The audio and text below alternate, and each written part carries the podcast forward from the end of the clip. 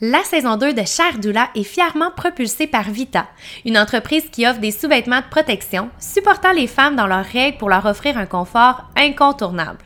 Il y a plusieurs degrés d'absorption, différents modèles pour convenir à tous les besoins, sont sans odeur, antibactériens, en plus d'être bons pour l'environnement et ton portefeuille. Utilise le code promo VAL15 pour 15% de rabais sur tes achats et tu peux tout retrouver dans la description de l'épisode. Bonne découverte! Bienvenue sur le podcast Cher Doula. Je m'appelle Valérie Parent, je suis maman deux fois et passionnée par la périnatalité et la parentalité. À travers le vécu et l'expérience de mes invités, de mes connaissances d'accompagnante à la naissance et avec beaucoup de vulnérabilité, mon souhait est que vous vous sentiez moins seul dans votre maternité, de vous redonner votre pouvoir d'enfantement et de vous permettre de trouver la maman que vous souhaitez réellement être. Ensemble, nous découvrirons cet univers à la fois grandiose et si intime. Bonne écoute! Bienvenue dans un nouvel épisode. Cette semaine, je suis super contente de recevoir Cynthia Ducharme qui vient nous parler de son processus en fertilité pour avoir euh, son petit coco. Donc, elle nous parle vraiment du début jusqu'à la fin. Euh, elle nous fait une belle annonce aussi à la fin du podcast. Fait que je suis super contente de la recevoir aujourd'hui puis d'aborder ce sujet-là qui fait partie de la vie de beaucoup euh, de couples et que je crois super important de d'en parler, de normaliser pour aider ces personnes-là à se sentir moins seules parce que des fois ça peut euh, ça peut être difficile, tu de de sentir compris quand on vit quelque chose comme ça s'il y a personne d'autre autour de nous qui le vit.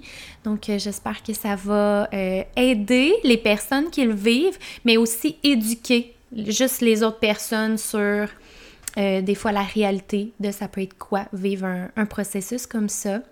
Donc, euh, je vous souhaite vraiment un magnifique écoute. Salut Cynthia, comment ça va? Allô, ça va bien toi? Oui, merci vraiment d'avoir accepté mon invitation euh, sur le podcast. Ça fait un bon petit bout qu'on s'en est parlé la première fois. puis je suis super contente de te recevoir parce que c'est un sujet qui m'avait été demandé de parler de de fertilité euh, slash infertilité, comme on se parlait avant, enregistrement. Il y a comme plusieurs termes au final qui veulent dire un peu la même chose. Fait que euh, c'est ça, je veux vraiment que tu nous parles de tout ton parcours, mais en premier, j'aimerais ça que tu te présentes à nous pour les gens qui te connaissent pas. Ben en fait, euh, moi je m'appelle Cynthia. Écoute, j'ai 29 ans. j'ai un petit coco de sept mois euh, qui m'a pris trois ans à avoir. Euh, J'avouerais que c'est euh, un petit euh, un petit bout de ma vie qui fait vraiment partie de, de ma vie en général. J'en parle beaucoup sur mm-hmm. Instagram. Je pense que c'est important d'en parler. C'est plus quelque chose là, tu sais, j'avais l'impression d'être imposteur à des moments dans ma vie où quand j'ai été capable de finalement avoir mon enfant. Mais je pense que c'est important de donner une tribune à ça. Puis tu sais, c'est ça. Je pense que c'est quelque chose qui fait vraiment partie de moi. Fait que j'avais vraiment envie d'en parler là, at large sur les réseaux sociaux. Fait que c'est un peu moi, euh, maman d'un petit garçon euh, euh, issu de clinique de fertilité. Mais tu sais, je, ben je me mets, j'imagine, mettons dans ta situation, puis là tu tombes enceinte de ton coco, puis là c'est là que tu t'es senti comme un peu plus imposteur de parler de de ce que tu as vécu, mettons? Même pas même pas. OK. Euh, ça a commencé vraiment là, dans les débuts parce que quand j'ai commencé à vouloir en parler comme plus sur les réseaux sociaux, euh, j'étais pas encore en parcours euh, d'insémination. Puis là, encore là, ça faisait trois ans, que, deux ans et demi que j'essayais d'avoir un enfant, puis je me sentais déjà imposteur parce que j'avais pas fait toutes, toutes, toutes les démarches, j'avais pas hmm. euh, passé par la fécondation in vitro et tout. Fait que j'étais déjà là en sentiment imposteur. Puis là, tu sais, on en parlera oui. éventuellement, mais encore quand après quand je suis tombée enceinte, là, je me sentais imposteur de continuer d'en parler parce que je me disais les gens me considèrent plus comme infertile étant donné que là mm. je suis capable d'avoir un enfant fait que tu sais j'avais une tribune j'essayais d'en parler le plus souvent possible mais j'avais l'impression que pas que c'était plus mon combat mais tu sais que les gens allaient peut-être me prendre moins au sérieux mais en même temps moi je trouve que ça donne tellement comme de, voyons, de l'espoir, tu sais, dans le sens qu'il y a quelqu'un qui est encore là-dedans, puis qui se dit un jour ça va être mon tour, ben tu sais, c'est je sais pas, ça doit aider, tu sais, de s'accrocher aux histoires des autres, que, tu sais, ça se termine qu'il y en a un, petit bébé. Tu sais, je sais pas, toi, comment tu le vivais quand tu étais dedans, là, parce qu'on va l'aborder clairement, ce sujet-là, mais, tu sais, je me dis peut-être que c'est une façon de voir que, tu sais, il y a de l'espoir, un jour, ça va être moi, je sais pas. Ben, c'est ça certain que ça donnait de l'espoir. Là, je recevais des, des, dizaines et des dizaines de messages de gens quand j'ai annoncé ma grossesse qui étaient là comme Wow, ça me donne espoir.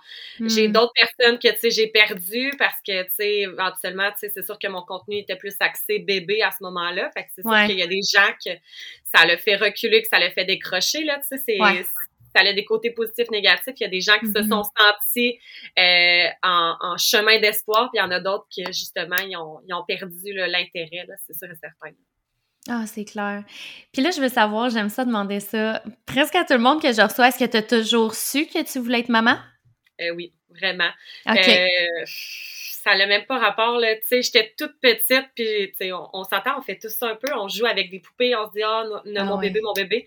Mais, tu sais, je pense que même au secondaire, là, tu sais, au primaire, je m'occupais des gens qui étaient, tu sais, en sixième année, mettons, je m'occupais des, des enfants qui étaient comme à la maternelle. Tu sais, j'avais vraiment ce côté maternel-là, puis je savais que plus tard, j'allais être maman, là. Tu sais, moi, c'était c'était de façon là, inconditionnelle, c'était certain que j'étais maman, peu importe le chemin que j'allais prendre, c'était sûr que je me rendais là. Puis est-ce que, tu sais, est-ce qu'il y en a autour de toi qui avaient eu de la difficulté à avoir un bébé? Est-ce que tu étais comme consciente, mettons, tu sais, c'est sûr, on est toujours conscient que ça peut être un peu plus long, mais est-ce que c'était comme une réalité que tu avais déjà entendu parler, toi, avant même de dire on essaie d'avoir un bébé? Euh, ben, c'est sûr que j'avais euh, un couple d'amis, là, pas très proches, mais quand même, euh, puis elle, dans le fond, ça avait, avait comme eu des insinuations, des choses comme ça. C'était quelque chose que je connaissais, mais tu sais, jamais quand on commence les essais bébés, on se dit hmm. ah mon Dieu, euh, je, vais devoir attendre un, deux, trois ans. Là, tu sais, c'est pas euh, personne se dit ça en commençant. Là, puis tu sais, je, ah souhaite pas que personne pense ça comme ça euh, non plus là en, début d'essai bébé. Là, c'est pas c'est pas comme ça que je veux l'aborder, mais tu sais, c'est c'est tellement comme tu dis quelque chose qui est là, qui existe aussi. Puis des fois, malheureusement, on oublie, mais en même temps, c'est bien l'oublier à un certain moment dans, dans les essais, là, ouais.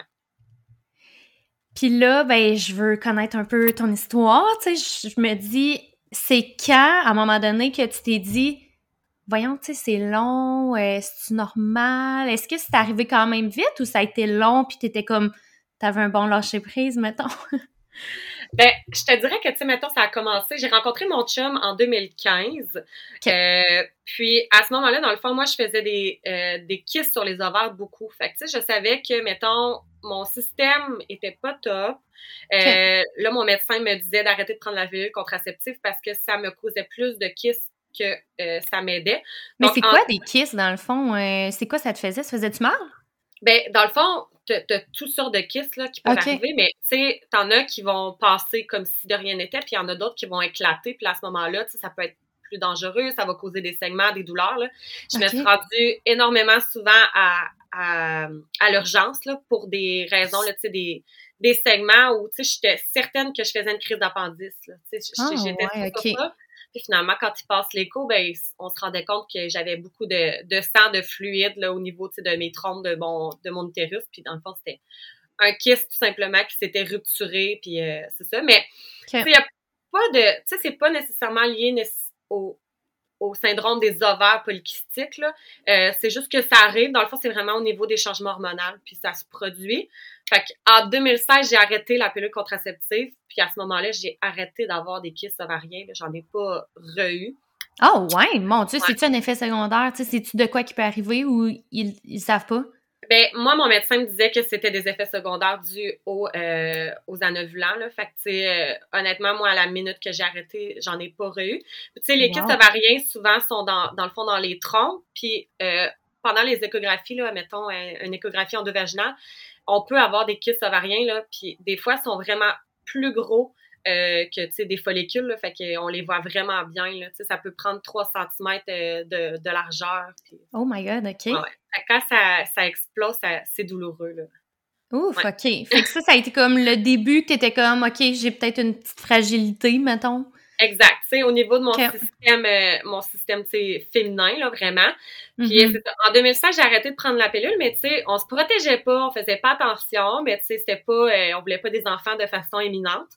Euh, puis en 2018, je vais pas dire n'importe quoi, mais en 2018, si je me trompe pas, la meilleure amie à mon chum est tombée enceinte.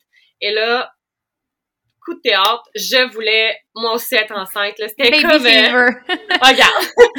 Elle était enceinte de trois mois, puis là, j'étais comme, je veux vivre une grossesse avec toi, puis tu sais, comme... Oh. C'était ça mon plan. Fait que là, tu sais, j'ai comme un peu... Euh, tu sais, testé mon chum, puis finalement, il m'a dit comme oui, parce que, tu sais, je disais, tu sais, OK, t'es pas prêt là. Il était prêt comme en juin, juillet. J'étais comme, tu sais, un enfant, ça prend neuf mois à, à concevoir. Fait que, tu sais, dans neuf mois, on va être comme dans ces dates-là. Fait que tu vas être prêt. bon, finalement, c'est pas du tout comme ça ça s'est passé. Tu sais, euh, on a attendu comme un an. Après ça, tu sais, mon ami elle a accouché. Puis là, mes autres amis sont tombés enceintes. Puis là, tu sais, j'étais comme, well, tu sais, ça fait un an, c'est pas si pire. Là, après un non, an. Non, mais attends un peu, là. Ton année, là, t'es là, puis t'essayes, puis à chache mois, tu fais des ah tests ou. Euh, non, mais dans le fond, ma c'est vrai, t'as raison. Euh, ma première année, je te dirais que j'ai comme on je suivais mon cycle, mais tu sais, sans plus. Euh, je me fiais un peu, là, tu sais, j'ai des cycles irréguliers, là. Fait que, tu sais, des fois, j'avais des cycles de 28 jours, des fois, des cycles de 40 jours, tu sais, c'est comme... Oh my God, OK. Tu peux pas vraiment savoir quand t'as vu, le fait que, tu sais, à un moment donné, c'est que tu veux pas que ça devienne trop mécanique, fait que tu laisses les choses aller. Fait en un an, mettons, la première année, j'ai laissé quand même aller, mais j'avais ma petite application qui me disait quand même sais, euh, euh dans les semaines fertiles et tout. Oui, c'est ça. Ça me donnait une idée, mais c'était mm. pas, c'était jamais comme précis euh, à souhait, là, c'est sûr, avec des cycles mm. autant irréguliers, ça pouvait pas être euh, parfait.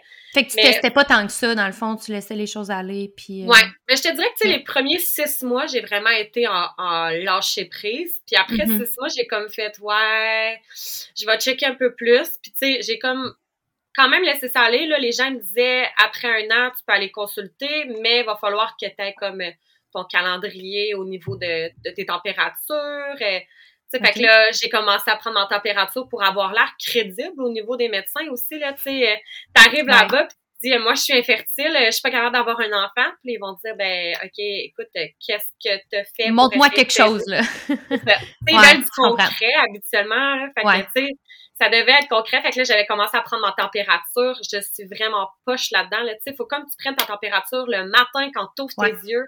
Puis, mm-hmm. honnêtement, euh, moi, le matin, quand j'ouvre mes yeux, la première chose que je pense, c'est pas à prendre ma température. Là. Fait que oh. c'est comme vraiment un, un, gros flop au niveau de la température. Fait que ça, j'ai passé ça. Tu sais, j'ai essayé les tests d'ovulation aussi.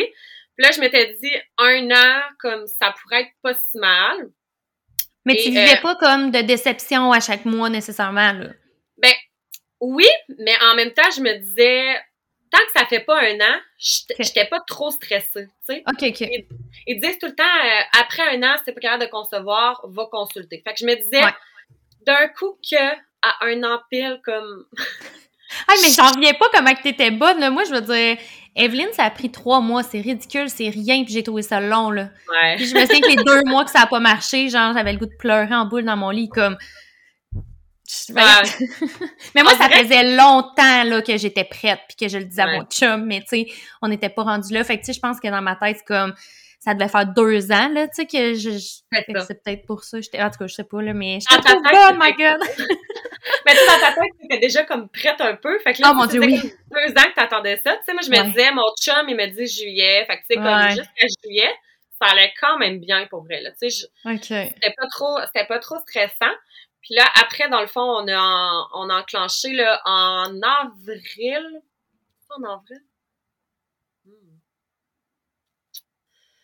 En tout cas, on a enclenché des, processus de fertilité. Là, on a vraiment envoyé nos papiers au CHUL et tout. Mon chum est allé passer là, un spermogramme. Euh, Mais tu as commencé par aller voir ton médecin qui t'a redirigé, dans le fond, ou? Ben, c'est vraiment bizarre parce que dans le fond, mon chum il travaille pour Industriel Alliance, puis ils ont une plateforme de médecins en ligne. Euh, puis moi, j'avais plus de médecin de famille vraiment, puis mon chum, ben, son médecin de famille est jamais disponible. Puis habituellement, normalement, il faudrait que tu ailles avec ton conjoint voir un médecin. on n'est pas capable de concevoir, on veut des prescriptions, on veut des références. Fait que, à ce moment-là, eux, ils font comme leur bout de chemin, puis ils envoient ça comme où ils ont besoin d'envoyer ça. Mais là, dans notre cas, on avait comme pas cette référence-là, tu sais, d'avoir un médecin accessible. Fait qu'on s'est vraiment concentré sur sa plateforme, c'est Dialogue que ça s'appelle. OK. Puis, euh, on leur a comme écrit qu'on voulait une consultation euh, en ligne. Fait qu'on a eu une consultation, puis ils nous ont référé dans le fond, comme je dis, mon chum, il y a eu un spermogramme à faire. Euh, puis c'était vraiment la première étape, c'était mon chum. Moi, j'avais rien, rien, rien, rien, rien. Ah ouais, OK. Il commence comme ça. Ben, dans votre cas. Lui, il a décidé qu'il commençait comme ça. Puis là, tu sais, mon chum a fait un spermogramme, puis après ça, il en a repassé un autre comme, si je me trompe pas, trois mois plus tard pour pouvoir avoir comme des valeurs. Ouais. Des valeurs à comparer.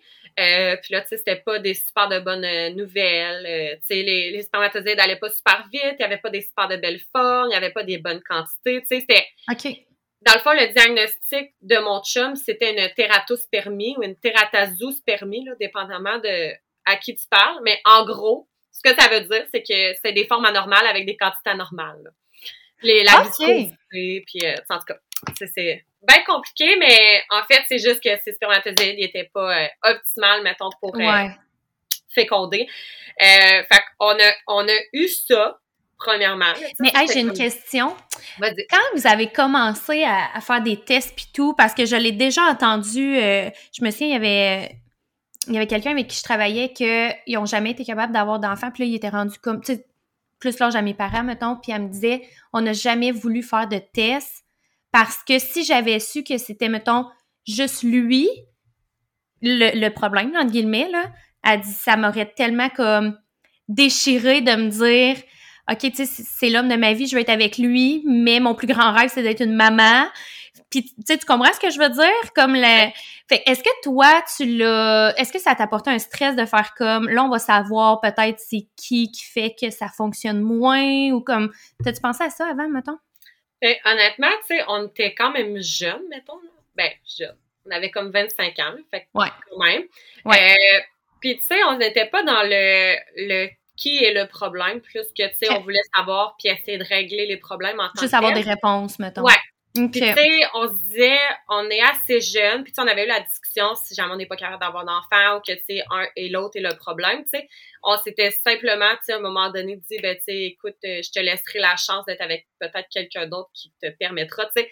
Je, je l'aime, mon chum, là, de tout mon cœur, mais c'est juste qu'à ce moment-là, tu sais, comme, tu sais, c'est un rêve plus grand encore. Fait que, tu sais, on n'était pas dans le, on n'était pas dans le pointage de doigt de qui était le problème. Puis, tu sais, on, pour nous, il y avait des solutions. Puis, c'est sûr que peut-être que là, 30 ans, c'était pas pareil que maintenant, dans le sens que maintenant, je sais qu'il y a plein d'options. Je sais pas c'était quoi, là, 30 ans ou même un peu plus, là, tu sais, c'était sûrement pas les mêmes choses, mais... Euh, mais OK, super, intéressant, continue. euh, puis là, dans le fond, c'est ça. Mon chum il a fait ses spermogrammes, puis après ça, on a comme attendu. Et euh, ben là, finalement, il y a comme un an et demi qui s'est écoulé là, depuis le début qu'on a commencé à s'essayer. Même un petit peu plus, je te dirais, parce qu'en juin euh, 2021, je suis tombée enceinte. Fait que ça faisait euh, ouais, environ deux ans. Euh, Ta première grossesse de toutes, là. 20. Elle essaie de se remettre ça dans un ordre chronologique. Non, c'est pas évident, c'est clair. Ben oui. Euh, mais toi, à ce moment-là, ça fait un an et demi depuis le début, puis toi, t'as aucun test de fait encore. Il y a juste ton chum qui a fait deux spermogrammes, c'est tout. Exact. Oh mon Dieu, fait que c'est long, là. Il y a des délais beaucoup, là. Vraiment. Puis là, tu sais, dans le fond, moi, j'attendais parce que je m'étais inscrite à Procréa puis au CHUL. Le CHUL, dans le fond, c'est vu que c'est public, c'est peut-être un petit peu plus long. Puis euh, hmm. ils n'ont pas le volet fécondation vitro, ils ont juste le volet insémination. Fait que ça réduit quand même beaucoup les marges de manœuvre euh, au public. Fait que j'attendais comme un, retour d'appel à ce niveau-là. Dans le fond, c'est ça. En juin 2020, je suis tombée enceinte naturellement avec mon chum. Euh, non plus, excuse-moi. En avril 2020, je suis tombée enceinte euh, avec mon chum. Puis, euh, de façon naturelle, mais en juin, je l'ai perdu. mais là, comment tu t'es sentie quand tu as vu le, le positif? honnêtement, là, moi, j'étais allée m'acheter un, un signe de bébé à bord. OK, est-ce que toi, dans ta tête, à ce moment-là, la possibilité de le perdre est présente ou t'es comme, ça y est, on l'a, on a réussi? impossible que je le perde. Impossible. Ah. Euh, moi, je suis euh, convaincue, euh, dur comme faire, que ma grossesse va se mener à terme. Ma date prévue est le 26 janvier. Tu sais, j'ai tout fait mes plans dans ma tête. Puis c'est ça qui est tellement brisant de cœur quand on fait des fausses couches, c'est qu'on a tellement de projets en tête rapidement, tu sais, comme ça ah, ben prend trois jours, puis tu sais, tu sais déjà tout ce qui va se passer, comment tu vas s'habiller à telle saison, puis euh, ah, on se projette, ah, c'est ouais. épouvantable. Puis là, dans le fond, ah, tu sais, à comme huit semaines, c'est ça, finalement, j'ai fait comme une fausse couche, je me suis mis à perdre du sang, là, euh, abondamment, là, chez une amie. Fait que je me suis comme rendue à l'hôpital. Euh, ils m'ont fait passer un écho, ils voyaient un sac. Fait que, tu sais, à la limite, je me disais, bon, c'est pas des échos très top. Fait que, tu sais, j'avais comme espoir. Puis, 48 euh, heures plus tard, ils m'ont envoyé au CHUL, vraiment, là, au centre mère enfant. Ils ont fait plus d'échographie. On est allé de façon endovaginale. Puis, tu sais, il y avait, j'avais un sac euh, vitalin, dans le fond, euh, ma, ma, poche de grossesse, c'était vraiment représentatif d'une grossesse de sept semaines. Mais il n'y avait aucun bébé, aucun cœur, euh, aucun rien. Là. Fait que c'est comme à ce moment-là qu'ils m'ont dit, ben, tu sais, c'est soit tu fait comme une fausse couche ou c'est un œuf clair. Tu sais, ils peuvent pas vraiment le dire, mais à 75 là, ils sont pas mal sûrs que c'était comme un œuf clair. Fait que dans le fond, il n'y a jamais eu vraiment de. Il y a comme eu fécondation, mais pas développement. Là. Fait que, ouais. Puis là, comment tu l'as vécu, ça? Ben, honnêtement, tu sais, c'était pendant le temps euh, de la COVID. Ouais. fait que ça s'appelle euh, T'es tout seul dans le bureau avec le médecin, puis la médecin te regarde, puis elle dit que t'as des questions? Tu sais, ah, ton chum, il est pas là. Mon chum, il est pas là, il sait pas ce qui se ah. passe, il attend juste que comme le message texte, puis moi, je suis juste incapable de texter, je suis incapable de répondre, puis c'est la, médecin qui est en avant qui me demande si j'ai des questions. La seule question que j'ai eu que j'ai été capable, en fait, d'y poser, c'est est-ce que je peux juste m'en aller, tu sais? Puis elle dit, ah. va-t'en, tu sais, tu, peux y aller, puis sais, je me suis écroulée en sortant de là. Puis la première chose que j'ai faite, c'est même pas parler à mon chum, c'est appeler ma mère puis dire euh, ben là c'est vraiment triste là, je me tu sais j'ai juste appelé ma mère puis j'ai dit tu sais le petit bébé est parti au ciel. Puis tu sais j'avais vraiment de la peine là, c'était oh. pour vrai c'était horrible là. Euh, je pensais pas tu sais quand tu, tombes enceinte, la première chose que tu dis c'est pas je vais faire une fausse couche puis je vais le perdre. Mais non. Mm. Fait que ça a vraiment été comme quelque chose de vraiment dur. Qu'est-ce qu'ils ont fait dans le fond pour. Euh, parce que il fallait qu'ils fassent quand même sortir la poche, dans le fond? Oui, exact. Dans le fond, ils, me donnaient comme deux options, étant donné que j'étais quand même pas trop avancée dans ma grossesse. Il y avait possibilité que ça s'évacue soit naturellement. Euh, moi, ils m'ont conseillé des comprimés intravaginales. Fait que je, je me suis vraiment là, euh, déposer des comprimés intravaginales là, pour, euh, dans le fond, causer des contractions, puis éventuellement là, évacuer euh, le, le sac qui restait. Là. Euh, je me souviens vraiment pas du nom du médicament, mais sinon... Mais est-ce que c'était... Il me semble que j'ai déjà entendu que ça peut être quand même un peu douloureux, prendre ça... Ouais? honnêtement, tu sais, j'ai vécu un accouchement, là, je sais ce que c'est, mais, ouais. mettons... Bon, les contractions, c'est c'est une classe à part, mettons, là, c'est sûr et certain. Mais tu sais, les mots de vente, tu disaient, là, ça va comme commencer à partir de 2-3 heures après l'avoir pris. Puis honnêtement, j'étais pliée en deux. Je pensais, je pensais juste mourir, là, tu sais. J'ai passé euh, mon temps aux 45, ben, 45 minutes à mettre mon sac chauffant dans le foam mm. puis à espérer. Puis j'ai j'ai vraiment eu beaucoup de, de saignements aussi là. C'est vraiment c'était vraiment pas le fun honnêtement là tu sais. Puis euh, t'as pas d'antidouleur t'as rien là à part des Tylenol des Advil là, que tu peux prendre mais tu sais c'est y a rien de hmm. suffisant là pour euh, c'est vraiment des grosses grosses grosses grosses crampes menstruelles je te dirais là, je pense. Tu sais t'es laissé à, toi-même tu fais ça t'es chez vous tu sais tu vis déjà une grosse peine puis là faut... oh my god c'est vraiment pas évident. Puis là comment tu te sentais après? Est-ce que tu étais vite revenu en mode on recommence ou t'étais comme un peu plus réticente? Euh, de mon souvenir, euh, je pense que j'ai comme eu un mois que j'étais vraiment fragile puis que tu sais j'ai pris du mm. temps un peu pour moi.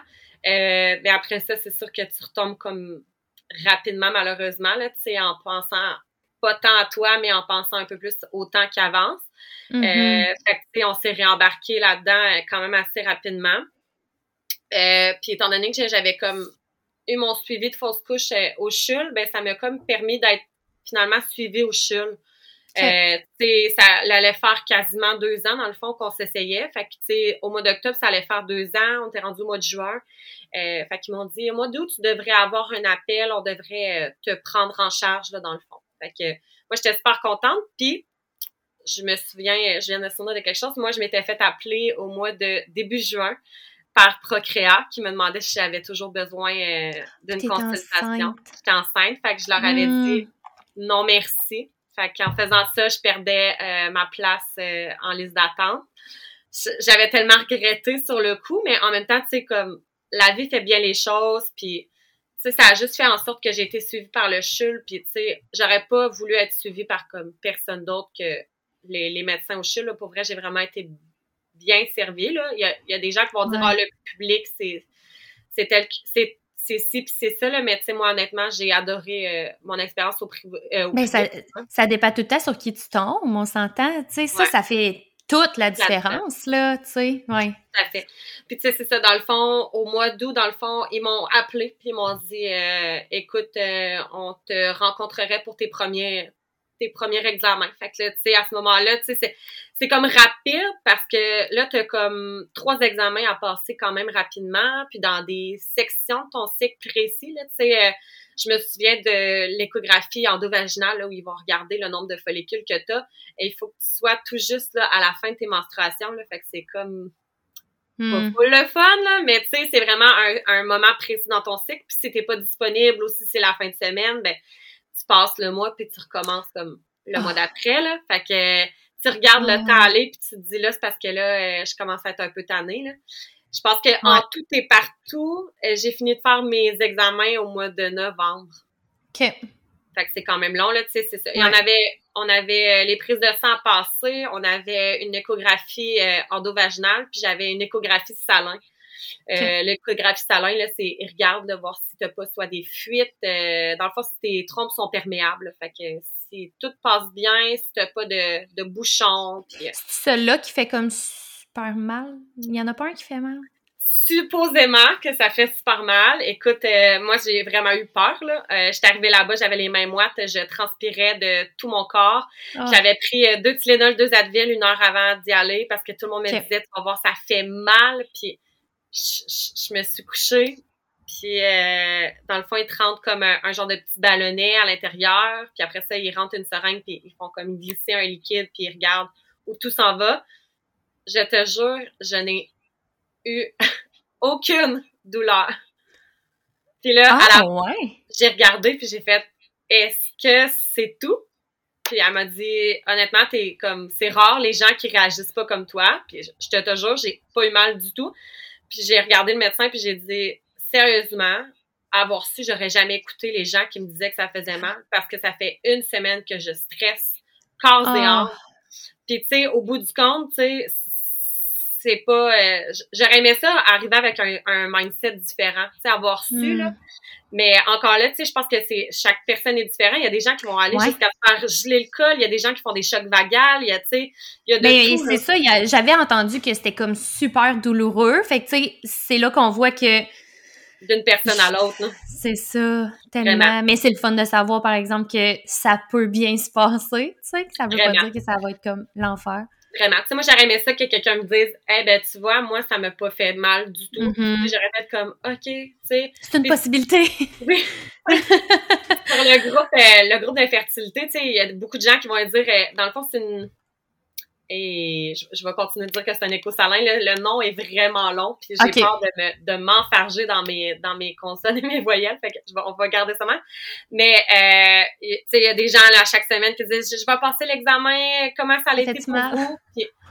c'est fou le nombre de filles qui font des peurs. Là, c'est ah. épouvantable, tu sais. Puis moi, je vais toujours aller écrire, tu sais, comme moi, je le mets, là, que, tu sais, ça l'a bien été, que je pense qu'on a besoin là, de ces petits côtés positifs-là aussi. C'est tellement épeurant, l'infertilité. Puis je pense que de d'empirer ça, puis de dire hey, moi, ça a été la pire expérience de ma vie où j'ai tellement pas filé, c'est pas genre le bon mindset pour, pour aller à des, des rencontres comme ça. Là. Ouais, ouais, Puis tes résultats, ça donnait quoi, tous tes tests? Euh, mes trompes étaient super belles, genre vraiment, vraiment belles. Euh, puis tu me disais, t'as vraiment comme un, un, bel utérus propice à avoir des enfants. Fait que, mon système reproducteur, en général, tu sais, mettons, il était bien fait. Euh, pour ce qui est de mon écho endovaginal, là, où il regardait là, euh, mes nombres de follicules et tout, ben là, tu sais, on s'est comme rendu compte que j'avais le syndrome des ovaires polykystiques. Euh, c'est-à-dire que j'avais 28 follicules du côté gauche, puis j'avais 26 follicules du côté droit. Pour ceux qui comprennent pas notre langage en fertilité, là, en temps normal, une personne d'une bonne fertilité va avoir 10 follicules. Fait que, on est euh, on est dans l'excès, dans le fond ce qui fait en sorte qu'on a comme un syndrome des ovaires polykystiques, c'est qu'on a une surcharge puis on a une surproduction. Là les gens vont dire ouais mais t'en as plein, tu sais c'est bon. Ça serait pas supposé être positif, ouais, c'est ça, on a tout le temps en tête que c'est quand t'en as comme moins que c'est difficile, mettons. Vraiment, puis tu sais moi euh, ma médecin l'analogie qu'elle m'avait fait en fait, c'est qu'elle avait dit c'est un peu comme le trafic, tu sais chaque follicule est, est une voiture. Puis tes trompes, c'est des autoroutes. Fait que là, t'as 28 hmm. autos qui veulent sortir en même temps puis aller sur l'autoroute. Ça bouche. Ça bouche. ou euh, ça va finir par prendre plus de temps avant qu'il y en ait un qui sorte, qui fait en sorte hmm. que les cycles sont plus longs, les ovulations sont plus tardives. Puis en ayant beaucoup plus de d'ovules, dans le fond, euh, ça fait en sorte que les ovulations sont moins bonnes. Tu sais, c'est... Il y en a trop, fait sont moins de bonne qualité, là. Fait que, ouais. OK. Fait que ça, c'était comme parmi l'examen, c'était vraiment ça qui remarquait. Puis souvent, tu sais, euh, syndrome des ovaires polykystiques, ils vont te donner toujours deux, deux traits de diagnostic. Là, fait que soit habituellement, tu vas avoir un surplus de poids, ce qui n'était pas mon cas du tout. Euh, Pilosité anormale, fait que souvent, les femmes vont avoir euh, des, de la barbe là, ou euh, une moustache ou des, des poils dans ah, des endroits qui ne pas. Ouais. Ou euh, de l'acné. Ça, c'était mon cas, euh, c'était mon cas à moi. J'avais énormément d'acné. Fait que j'avais beaucoup de follicules et de l'acné, ce qui faisait en sorte que j'avais comme deux critères. Puis deux critères, c'était suffisant pour mon diagnostic. Là, fait que mais je suis comme curieuse de savoir, à part faire que, tu sais, ça fait des, des, des cycles irréguliers, des ovulations peut-être moins, optimale, est-ce qu'il y a comme d'autres. Ça l'amène-tu d'autres comme conséquences d'avoir euh, le syndrome des ovaires? C'est sûr que, tu sais, mettons, dans certains cas, au niveau du syndrome des ovaires polykystiques, ça va créer un surpoids. Euh, fait que là, tu sais, le surpoids va engendrer, là, clairement, euh, d'autres problèmes, là, on s'entend, souvent, ils vont dire par un petit peu de poids, puis tu sais, des choses comme ça, là, tu sais, ça, ça leur prend des indices de masse corporelle, puis ça, je trouve ça épouvantable. Mm. Euh, tu sais, on pourrait en parler longtemps, ah, mais j'en connais qui ont vécu euh, la grossophobie médicale au niveau, là, euh, de la fertilité. Je comprends qu'ils que, ont comme des barèmes, euh, mais, tu sais, par chance que, mettons, mon indice de masse corporelle était, était bon parce que c'est ça. Ça engendre d'autres conséquences, d'autres problèmes, puis c'est là que la fertilité est encore plus difficile. Ouais. Puis c'est quand, dans le fond, dans tout ton processus, que tu as su que tu faisais de l'endométriose? C'est ça. Dans le fond, euh, là, mes deux tests, il y en avait un beau, il y en avait un comme pas tant beau. Puis euh, j'avais ma prise de sang. Ma prise de sang, elle recouvrait là, vraiment... Euh, voyons, excuse-moi ma euh, réserve ovarienne. Fait qu'il était capable de me dire, euh, mettons, si j'en avais beaucoup, si j'en avais pas beaucoup, j'avais une réserve. Il ça avec la prise de sang. ouais, ils sont capables de dire. Euh, ok, mon Dieu. Ouais. Euh, tu sais, comme je, je connais une fille qui, justement, là, elle avait une réserve ovarienne de genre 0.28, puis ça, c'est très, très bas, là. Fait que ça s'appelle, tu sais, comme, niaise pas avec le temps parce que, comme, ta fertilité est en train de s'éteindre. Moi, j'étais à 6.8, mm. fait que 6.8, c'est vraiment bon. C'est des chiffres euh, parfaits pour mon âge, mettons. Là, OK.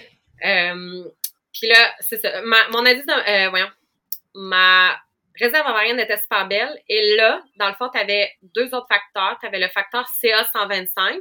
Il y a des gens qui connaissent ce facteur-là, il y a des gens qui le connaissent pas, mais c'est un facteur, dans le fond, pour le cancer du sein. Puis c'est aussi un, facteur qu'ils utilisent là pour euh, je vais dire je veux pas dire diagnostiquer l'endométriose, mais ça donne un bon indice en fait que l'endométriose serait là. Euh, puis dans le fond, sur 125, là, ça te prend comme euh, un certain montant. Puis moi, j'étais au-delà de ce montant-là. Fait à ce moment-là, ils se sont dit tu as un facteur CA125 élevé, ce qui fait en sorte que on, on doute que tu aies de l'endométriose. Puis là, ben, ils font des échographies, ils vont regarder, euh, ils voient, tu sais, mettons, des, tissus, là, tu sais, dépendamment de la gravité de ton endométriose, ils sont capables d'aller le voir. Habituellement, ils ne diagnostiquent que euh, en faisant l'opération, la, laparoscopie, là, c'est le seul, la seule, normalement, façon fiable de diagnostiquer. Non, ben, c'est sûr qu'on a les IRM, là, qui peuvent, euh, qui peuvent aider.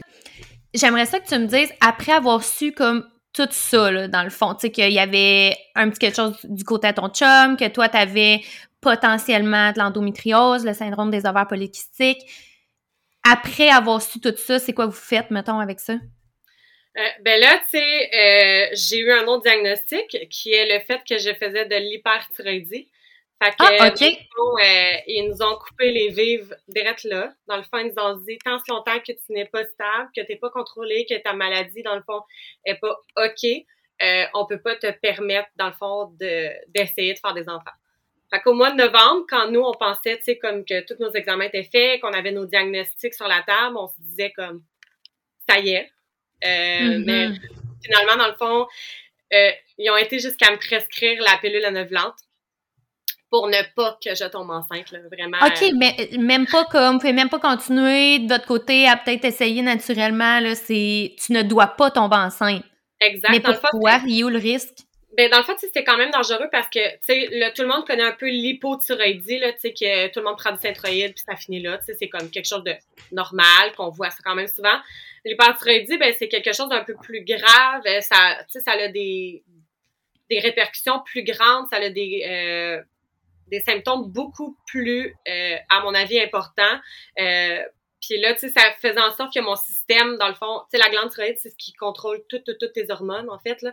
Puis euh, c'est ce qui fait en sorte que, tu sais, moi, je pouvais pas me permettre, dans le fond, d'essayer d'avoir un enfant. De toute façon, j'avais des chances de fausse couche vraiment exponentielles si je tombais enceinte.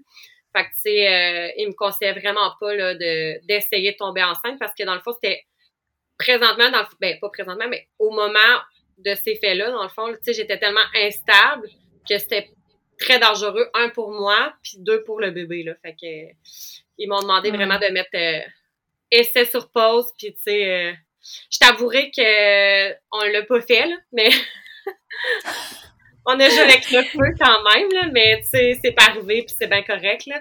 Mais... Euh, T'étais comme pas capable mentalement de dire que t'arrêtais les essais bébés quand ça fait comme ben oui, deux ans que t'es là-dedans. Ben oui, c'est comme dire à un enfant, genre, t'as des cadeaux de Noël, mais t'as pas le droit de les déballer, tu sais, c'est, c'est comme hmm. le, jour de Noël, puis tu les as devant toi, tu sais, c'est comme... C'est poche, c'est dur, tu sais, c'est...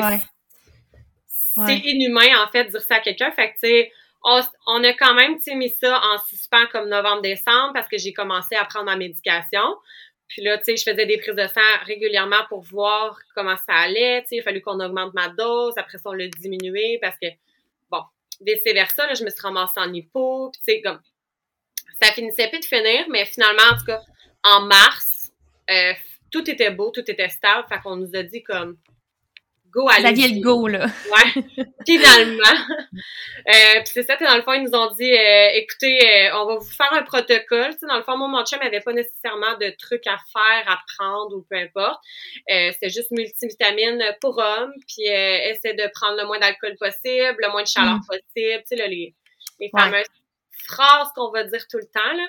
Mm-hmm. Euh, c'est ça de mon côté, tu sais, ils m'ont donné un protocole vraiment simple parce qu'au privé, euh, ben, dans le fond, au privé, ils peuvent se permettre de faire des protocoles plus intenses avec beaucoup plus de médication, beaucoup plus d'injections, mais au public, ils se réservent quand même une très bonne gêne, là, tu sais, ils sont allés seulement avec du, euh, du Femera ou du Letrozole, dépendamment de, des gens qui connaissent, là, puis, euh, tu sais, c'est 5 mg, puis c'est comme le, le maximum de la dose qu'ils donnent à quelqu'un, là, sais, ils n'ont pas, plus, pas des plus gros protocoles au CHUR, là.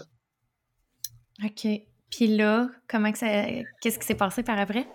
Ben, là, dans le fond, au mois de mars, j'ai eu ma première insémination, puis je t'avouerais que moi, là, je suis rentrée... OK, OK, vous étiez rendu insémination, là, t'étais comme là, c'est terminé d'essayer naturellement, je t'en ai, on est rendu là. Exact. Tu sais, dans le fond, tu as, comme deux écoles de pensée habituellement. Mais là, tu sais, moi, mon médecin me disait, ça fait déjà deux ans que tu t'essayes. Tu sais, c'est comme, le temps avance, puis je sais que tu es comme tannée. Puis ça faisait même deux ans et demi, là. Fait que, tu sais, c'était plus, c'était plus encore, Tu sais, on était rendu au mois de mars. Euh, Puis elle m'a dit, écoute, tu as deux choix, soit tu prends de la médication puis tu essaies à la maison, ou soit tu prends de la médication puis on t'insémine. Fait que, tu sais, moi, j'étais pro-insémination, là, c'est sûr et certain que, tu sais, on y va avec euh, qui ouais à mon avis, est le plus favorable et tout. Fait que, tu sais, on est vraiment allé là. Euh, mois de mars, là, tu sais, moi, je suis rentrée là avec euh, l'idée que j'ai tombé enceinte au premier cycle. J'ai mangé un méchant coup de pelle d'en face quand je me suis rendu compte que c'était pas comme ça que ça marchait. Ben, Mais là, je veux savoir comment tu as vécu ta première insémination parce que si je me souviens bien, il y a comme il y a des injections. Euh, en tout cas, explique-nous ça un peu. Oui, pas de problème. Euh, dans le fond, tu sais, ma première euh, fois, dans le fond, sais, on prend le féméra, puis là, tu sais, c'était toujours du jour comme 3 au jour 7. C'était vraiment précis dans ton cycle. Mm-hmm.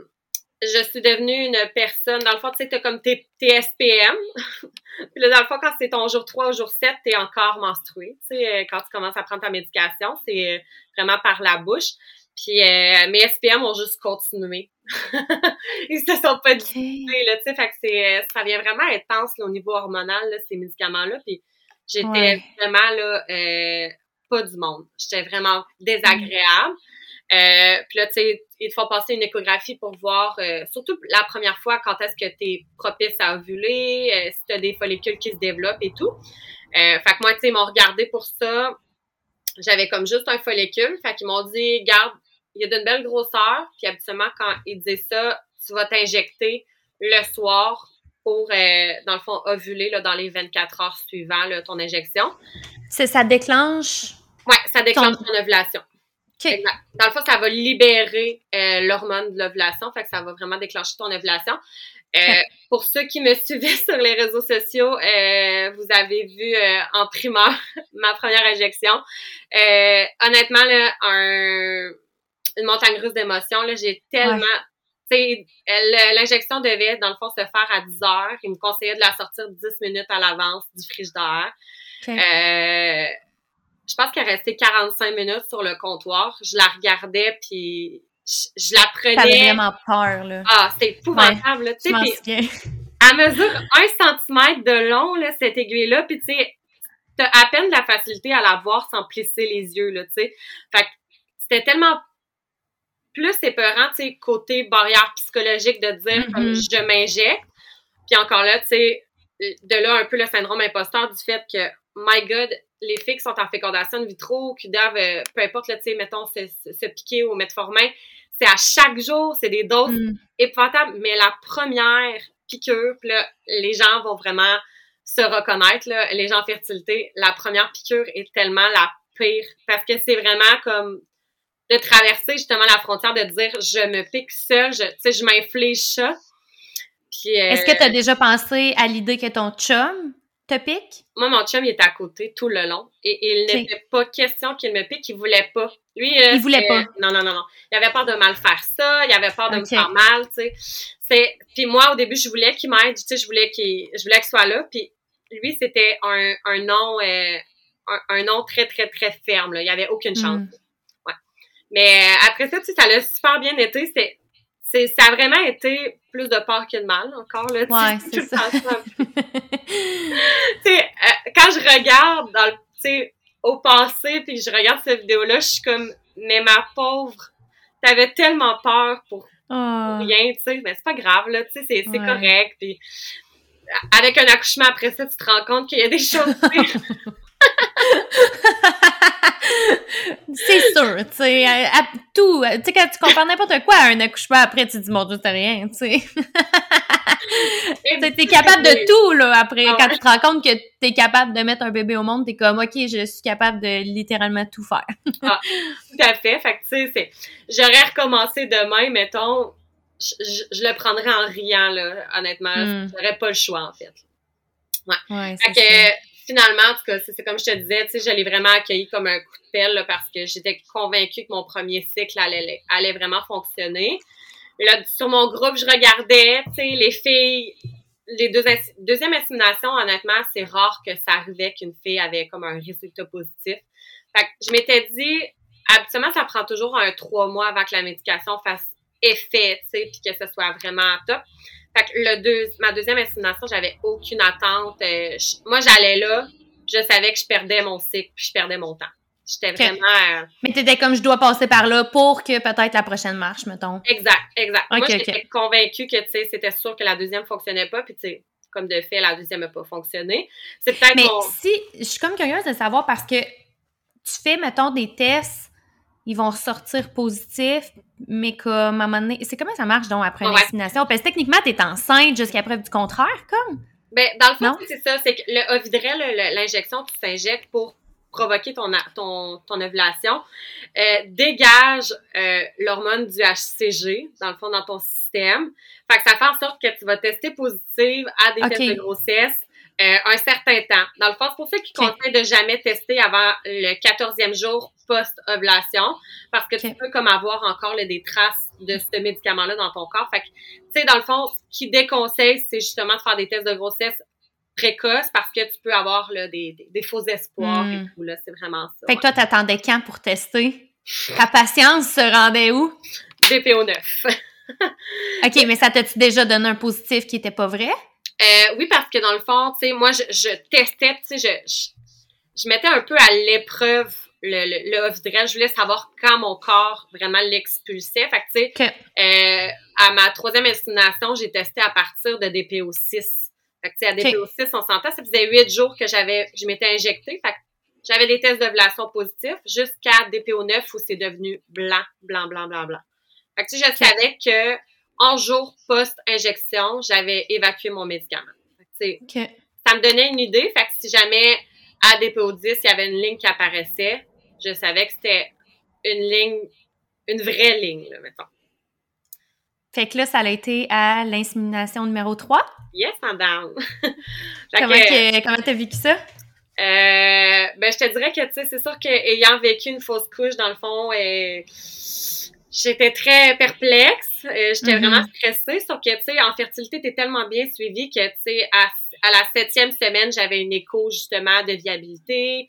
ils ont regardé comme il faut voir s'il y avait un cœur qui battait. Tu sais, c'est il était vraiment rassurant à ce niveau-là. Tu sais, c'est sûr que ça ça te garantit pas un bébé en, en, santé et un bébé en vie, là, peu importe. Ouais. Mais au moins, tu sais, ça te permet de pas avoir à attendre, tu sais, ton fameux 12 semaines pour ta clarté ouais. puis finalement, comme...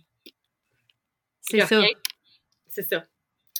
Puis là, il, y, a une question que j'avais pendant que tu es comme dans ton parcours puis que là, des gens, ben, des femmes autour de toi tombent enceintes, ou il y a des annonces de grossesse sur les réseaux sociaux. Comment toi, tu vivais ça? Parce que je, suis consciente que tout le monde doit le vivre différemment, puis que même dans ton parcours, peut-être qu'il y a eu une évolution dans ta façon de, de réagir, je sais pas, là, mais comment toi, tu l'as vécu? Euh, ben moi, j'étais vraiment une bombe à retardement. J'étais vraiment pas une, une bonne personne à avoir autour hmm. de soi euh, quand il y avait des annonces de grossesse. Euh, j'ai toujours apprécié les gens qui m'écrivaient pour me dire qu'ils avaient comme qui étaient enceintes, tu sais, des, gens proches de moi surtout là. Parce que je, le prenais pas bien, puis je pense que tu sais, il y a pas de bonne ou de mauvaise façon de le prendre. Puis tu sais, moi, j'avais un tempérament beaucoup plus explosif. Elia, qui euh, à chaque fois que j'avais une annonce de grossesse là, c'était j'éclatais en larmes, puis tu sais, je, voyais de mm. l'injustice partout en fait là, tu sais, puis je pense que c'est normal, puis tu sais, on se demande toujours pourquoi pas moi, puis pourquoi toujours les autres, c'est toujours la, même chose. Ouais. c'était des gens qui qui étaient comme pas vraiment autour de moi là, tu sais, je, me souviens mettons le aussi banal que ça peut paraître, mettons Alicia fait là, tu sais, mm. je, m'en foutais, tu sais comme c'est pas mon ami, puis tu sais à la limite, c'est comme tant mieux pour elle, mais quand c'était comme quelqu'un de proche de moi, puis tu sais, j'allais probablement voir cet enfant-là grandir. Là, ça me posait problème. Puis tu sais, j'ai eu des commentaires un peu déplacés de certaines personnes, tu sais, qui me disaient, hey, t'as rendu compte, tu sais, que t'es capable d'avoir comme deux enfants, puis toi, t'en as toujours pas. Tu sais, j'ai reçu des commentaires comme ça pendant, tu sais, mon, mon processus. oh my God! Tu sais, c'est vraiment un gros nom, là. C'est... c'est épouvantable, là, tu sais, ça, ça te fait remettre en question toutes tes amitiés, euh, tu sais, des gens ben oui, c'est comme si toi, t'avais pris la décision que ça, qu'elle allait avoir le temps d'en avoir deux, puis toi, t'en aurais même pas encore. Mais voyons donc! ah ouais, vraiment. Les gens, ils réfléchissent, ils réfléchissent juste pas, des fois, tu sais. Euh... Vraiment, tu sais, puis comme il y en avait d'autres qui disaient, tu sais, les, les fameuses phrases, là, tu sais, ah, tu le veux-tu, je te le donne, puis tu sais, comme j'en voulais pas. Tu sais, Hmm. Moi, c'était, honnêtement, ce genre de commentaires-là, c'était, vraiment des, des choses qui me sciaient les jambes. Profites-en de ta vie pendant que t'as pas d'enfant encore. Genre, c'est sûr que tu dois l'avoir entendu, ça, là. C'est tout à fait, là, tu sais, je Toi, l'entendais. tu y penses trop. Tu sais, ah, tu fais pas ça de la bonne façon, veux-tu que je te montre? Ou, tu sais, il y avait un ami à mon team qui disait tout le temps, tu sais, comme, hey, j'en ai deux, tu veux que je te montre comment ça marche? Puis j'étais comme, non, juste non. Oh tu sais. mon Dieu, c'est tellement déplacé. À plusieurs niveaux, c'est déplacé, là. c'est déplacé Ok. sur énormément, énormément de niveaux. Puis, tu sais, c'est autant au niveau de l'amitié qu'au niveau de juste, ça ne se dit pas, tu sais. Ça serait un inconnu, que ça ne se passerait pas plus, là. Non, c'est ça. Est-ce que t'en as perdu des amis, mettons? Ben euh, oui, vraiment. Tu sais, il y en a que ça s'est comme fait naturellement. Je te dirais, il y en a une en particulier. Euh, si elle écoute, elle se reconnaîtra. Je m'excuse infiniment. Euh, mais tu sais, moi, me faire dire quand une personne, ça fait comme, mettons, trois mois qu'elle est avec son chum, elle s'essaie depuis six mois, puis tu sais, elle tombe enceinte et la phrase qu'elle me dit en m'annonçant sa grossesse, c'est « Je comprends ce que tu as vécu, je l'ai vécu moi aussi pendant six mois, mettons. » Hmm. Moi, ça m'a glacé de sang.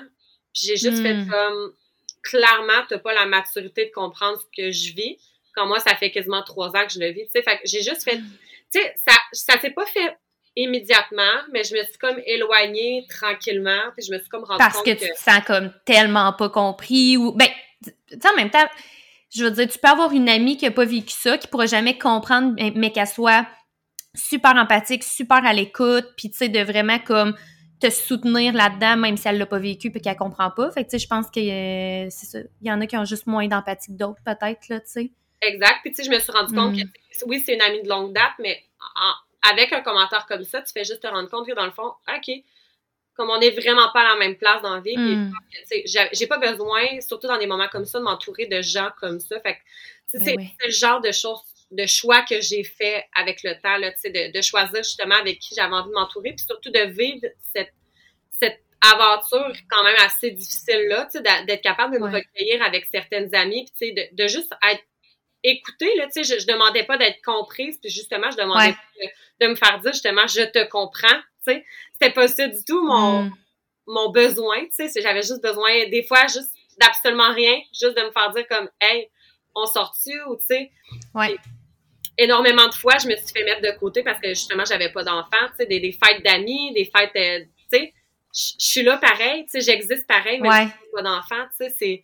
Mais là, tu sais, à, à savoir qu'une personne proche de toi est enceinte, c'était difficile. Est-ce que tu réussissais quand même à côtoyer sans euh, sentiment négatif cette personne-là, mettons, qui tu vois pendant sa grossesse, avec son petit bébé après? Ça, est-ce que c'était tout le temps un, un petit pincement au cœur, mettons? Euh, ben, je te dirais que, tu sais, par rapport, mettons, les grossesses, j'étais tout le temps vraiment comme. Une fois que c'était annoncé de façon polie et courtoise, puis que, tu sais, Mm. j'avais, j'avais pris le temps aussi d'avaler le. Vivre La- tes émotions. Ouais, hein? exactement. Ouais, ouais, ouais. tu sais. À ce moment-là, après ça, j'étais capable de complètement passer à autre chose. Là. Je me souviens, mon amie Alexandra le Giroux, là, qui m'a annoncé deux grossesses back à back, là, Ouais, c'était rough, là, tu sais. ouais. Mais elle a toujours été là pour m'écouter. Tu sais, c'est, c'est une amie qui ne me parle pas énormément souvent. Elle a une vie très occupée, mais quand elle est là, elle est là, tu sais. Puis Hmm. j'ai toujours été là. Puis tu sais, je me souviens quand Noah est né, euh, j'étais pas enceinte. Puis tu sais, j'étais en processus. Puis tu sais, j'ai toujours adoré me gâter avec les enfants des autres. Ça n'a jamais Mhm. été un... Je me suis jamais dit, oh mon Dieu, un bébé, je suis pas capable, je suis pas capable. Tu sais, j'ai Ouais. jamais eu ce sentiment, tu sais, de, mettons, de dégoût ou de, de, de peine en voyant un bébé ou en De voyant... jalousie, peut-être. Exact. Tu peux croire qu'il y en a qui doivent le vivre, là, par exemple. ben, je- probablement, mais tu sais, moi, c'était tellement pas ma façon dont je voyais la vie, tu sais. Je voyais ces bébés-là, puis justement, j'étais comme, donnez-moi-le. Puis Je le veux! je, je veux- tu sais, je voulais me gâter, je voulais les prendre, je, voulais, Ouais. je voulais les aimer comme si, tu sais, à la limite, comme si c'était les miens. Puis je savais que, tu sais, éperdument à l'intérieur de moi, un jour, j'allais vivre ça. Fait que, tu sais, j'en Ouais. profitais pendant que c'était pas les miens. Puis, euh, je le sais que tu as maintenant ta page euh, Instagram qui s'appelle? Euh, poussière de bébé. Ok, c'est ça, je pensais. Ouais. mais Je voulais juste me tromper. c'est ça, je pensais. Puis, je me souviens, il me semble, dernièrement, tu as mis une publication justement des petits conseils, mettons, comment annoncer ta grossesse à une, tu sais, mettons, à une personne proche de toi qui, qui, qui est en processus de fertilité. Puis, euh, il y avait justement, tu sais, de l'écrire, de pas l'annoncer euh, en personne, dans le fond, pour laisser la personne vivre ses émotions, puis pas être obligé de, comme, faker un peu d'être contente, mettons, là. Exact. Tu sais, ça, je trouve ça tellement pertinent parce que, tu sais, moi, pour jamais l'avoir vécu avec personne autour de moi, ni moi, clairement, j'aurais peut-être pas pensé à ça. Fait que, tu sais, je trouve ça tellement pertinent, là, pour vrai, ta page qui donne tellement d'informations, ça permet autant pour celles qui le vivent que pour les gens en général parce que des fois, c'est délicat, on veut pas comme dire de quoi qui va blesser l'autre, on sait pas justement si nous on tombe enceinte, on a des enfants, tu sais comment qu'on on approche ça, tu sais, fait que ça ça, ça l'aide là. Vraiment, tu sais, je pense que à la base de, de cette page-là, c'était vraiment pour essayer, tu sais, de justement, c'est donner autant des conseils aux gens qui le vivent pas, à l'entourage, que, tu sais, de faire en sorte que ceux qui sont dedans, qui se sentent vraiment moins seuls, puis que, tu sais, il y a vraiment là, quelque chose à, mm. À, quoi se, se raccrocher. Ces temps-ci, j'étais un petit peu plus absente sur ma page, là, parce que, bon, à un moment donné, on manque d'inspiration, on s'entend, là, fait que là, je suis en... Hey, je comprends ça! je comprends ça, absolument! On a des périodes plus créatives que d'autres, puis il faut s'écouter là-dedans. Entre deux tétés la nuit, là, c'est honnêtement le meilleur moment pour créer, je pense. Sais-tu que moi, quand j'ai commencé... Ben oui, j'allaitais encore euh, la nuit, le pain. Non, tu vois, moi, non. Pas moi. Non, non. non, moi, la nuit, là, euh, j'allaitais euh, les, les, deux yeux pratiquement fermés. Fait que... Maman Sexo, Maman Sexo m'avait donné ce truc-là. Elle dit, entre deux tétés la nuit, là, je suis très, très créative. Puis, tu vois, je suis oh d'accord avec C'est donc bien excellent. Puis là, est-ce qu'il y a un... Est-ce que tu as trouvé le premier trimestre plus difficile à ta grossesse parce que tu avais une crainte de le perdre ou tu as comme un peu gardé cette crainte-là toute ta grossesse? Euh, honnêtement, tu sais, c'est sûr que le premier trimestre, je m'étais vraiment mis comme. Je me mettais des barres d'attente, là. On va s'entendre dire ça. Fait que, tu sais, je m'étais mis au début 12 semaines. OK même au début, sept semaines, tu sais, me dire mon écoute viabilité. Après ça, je me suis mis comme 12 semaines, la clarté okay. tu sais. Euh, je me mettais comme des petits objectifs de, j'essayais de pas être trop stressée, mais on s'entend que j'étais stressée, là. le stress m'habitait tellement, là, tout le long de ma hmm. grossesse. tu sais, ça n'a pas été pire au premier trimestre. Ça, tu sais, ça a été vraiment tout le temps, là. Je me souviens que j'étais rendue comme à 32 semaines, puis euh, là, il bougeait pas, puis j'arrêtais pas, tu sais, de de le poker, puis il bougeait pas, j'avais tout essayé, puis tu sais, il a fallu que je sorte mon Doppler pour voir si son cœur battait encore, tu sais. Mm. J'étais à 32 semaines, tu sais, c'est comme... Ça, ça, a été comme ça du début jusqu'à la fin, tu sais, puis même à mon accouchement, tu sais, à un moment donné, tu sais, on s'entend, le cœur décélère, puis là, tu sais, tu te mets à stresser, tu sais, jusqu'à la dernière seconde, tu sais, tant aussi longtemps que je l'avais pas dans mes bras, il y avait une possibilité pour moi que comme ma grossesse ne se termine pas de d'une belle façon. Là. Ouais. Puis comment que raconte-moi un peu ton accouchement, comment tu l'as vécu, comment ça s'est passé, je suis curieuse. Ben, tu sais, tu sais qu'on s'était comme vu justement là, pour, tes cours, euh, euh, pour mes cours prénataux. Fait que là, tu sais, moi, j'avais des attentes, euh, des attentes incroyables. Là. moi, je voulais pas de péridurale. Je voulais pas de péridurale, je voulais un accouchement naturel. J'avais l'intention de, de, faire du bain. Tu sais, garde écoute, j'avais j'avais vraiment des belles attentes. Euh, l'accouchement, c'est pas toujours ce qu'on s'attend, tu sais. On sentait que j'avais jamais vécu de, de contractions, fait que je savais pas à quel point mon corps était capable de supporter non plus ces contractions-là. Euh, j'ai eu un fameux stripping où tu as fait une, oui. de long en large à propos de ça, mais euh, j'ai demandé le, fameux stripping le matin de ma... J'avais 38,3 euh, de grossesse de fête. C'était quand même précoce.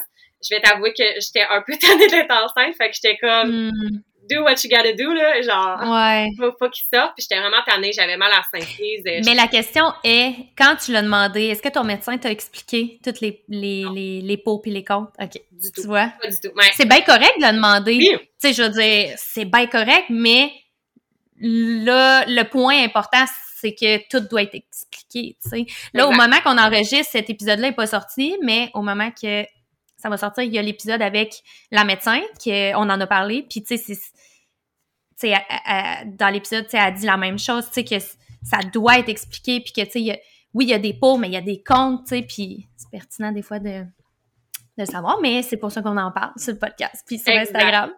Mais euh, toi, est-ce que ça a enclenché une période de latence ou même pas?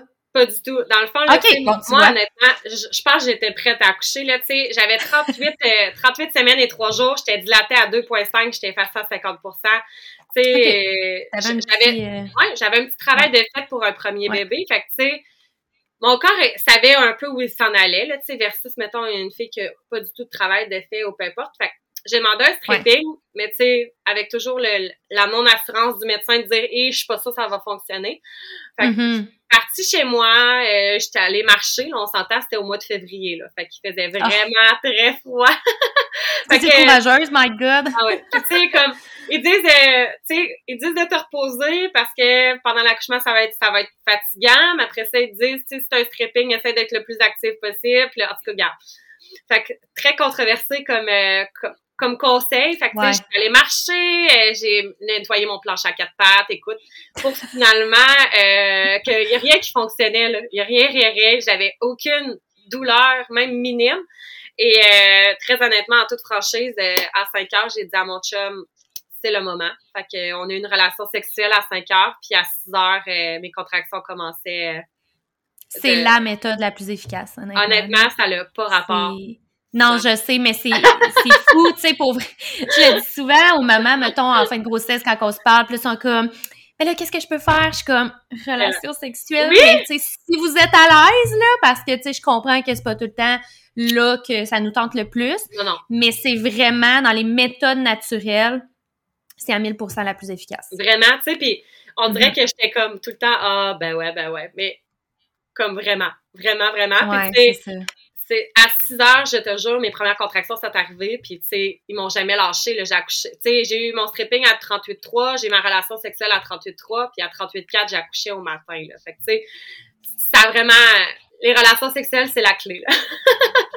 ouais, c'est ça. C'est sûr qu'il faut que ton col soit favorable puis tout ça. Oui, mais tu sais, des fois, quand il manque juste un, un petit quelque chose, là. Tu sais, c'est comme euh, dans, je sais pas si tu as écouté l'épisode euh, de Marie-Pierre Delaunière, euh, son podcast Puissance féminine, qui raconte son deuxième accouchement.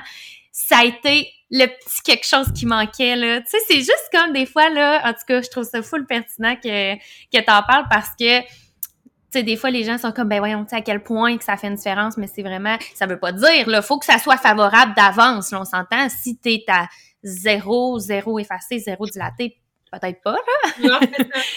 Il y a quand même pas de miracles qui se font, là, tu sais, c'est, on s'entend, là. Faut que le corps soit prêt, tu sais, on s'entend, là, ouais. Je veux pas, là, un corps, euh, quand il va se mettre à, tu sais, à, mettons, à faire son travail de façon naturelle, c'est, c'est qu'il est prêt, on s'entend, là. C'est ça. Ouais, ouais, Bref, euh, à 6 heures, j'ai commencé à avoir des contractions. Je pense que j'ai appelé au, euh, à Saint-François d'Assise aux 2 heures en disant comme j'ai des contractions, je suis plus capable. Puis tu sais, il me disait Restez chez vous, madame. Puis tu sais, tu m'avais conseillé aussi de faire le plus de travail possible à la maison, dans ton environnement, parce qu'à la minute que tu sais, tu changes d'environnement, ben là, vient un peu de déstabilisation, puis là, le travail peut stagner un petit peu plus. Donc, tu sais, je restée chez moi jusqu'à euh, presque deux heures. J'étais arrivée à oh, deux heures. Oh mon Dieu, OK, t'as fait un bout, là. OK. mais ta gestion de la douleur, ça allait bien, comme, ou? Ben, ça allait quand même bien. J'allais dans le bain, euh, je faisais du ballon. Tu sais, jusque là, ça allait. Mais je te jure, à une heure et demie, ça n'allait plus. c'est comme d'une seconde à l'autre, j'ai, j'ai pogné un mur, puis j'ai fait comme on doit s'en aller à l'hôpital. Là, ça va plus du tout. Euh, hmm. C'était vraiment comme force, force 10. Là. J'étais vraiment. Ça avait pogné un autre cran niveau douleur, là. Vraiment, là. Tu sais, j'étais plus capable de parler, j'étais plus capable de bouger, je figeais. Euh, toutes les techniques là, de respiration, là, j'avais tout oublié, là. Tu sais, c'était... Je sais. Derrière moi pour vrai, là, je vais en profiter pour dire que c'est rendu maintenant, je le dis là, aux mamans que j'accompagne, c'est ça, à un moment donné, la douleur devient tellement intense que ça coupe le souffle. Tu sais, il y a des mamans chez qui ça fait ça, ça coupe le souffle, la douleur est tellement forte, puis là, tu sais, t'es comme, respire, puis là, la maman est comme, je suis pas capable, c'est, ça me fait tellement mal, ça me coupe le souffle. Tu sais, c'est parce qu'au final, prendre des respirations profondes, là, on fait jamais ça au quotidien. Comme, on respire pas comme ça. Puis là, sais, on demande aux mamans dans la douleur la plus grande qu'ils ont vécue de leur vie de prendre des grandes respirations qui est zéro naturel. Fait que tu sais, c'est comme ben je suis pas capable, tu sais, c'est c'est c'est peur là, je vis la plus grosse douleur de ma vie, puis là faut que je respire d'une manière que je fais jamais. Fait que c'est pour ça que maintenant je le dis comme de se pratiquer en prénatal le plus souvent possible. Ça fait que c'est peut-être pas naturel, mais on s'est pratiqué à, à, faire des respirations profondes parce que sinon, ça se peut que ça fasse comme juste euh, puis capable, ça fait trop mal, là, tu sais. Exact. Tu, m'avais tout le temps dit, tu respires dans tes contractions, puis moi, à l'inverse, tu sais, j'ai pensé à toi tout le long de mon accouchement, mais honnêtement, c'est à, à peu près comme 75% de tout ce que tu m'avais dit, tu sais, j'étais incapable de faire, j'étais même pas capable de respirer, je bloquais, je hmm. forçais contre mes contractions, tu sais. Il y avait rien, rien, rien, rien, rien, on dirait, puis tu sais, à deux ans, quand j'étais arrivée à l'hôpital, euh, ils m'ont placée, tu sais, en à l'Oasis qui appelle là, tu sais, c'est vraiment une place où tu vas comme continuer ton travail un petit peu, puis okay. tu comme deux heures plus tard.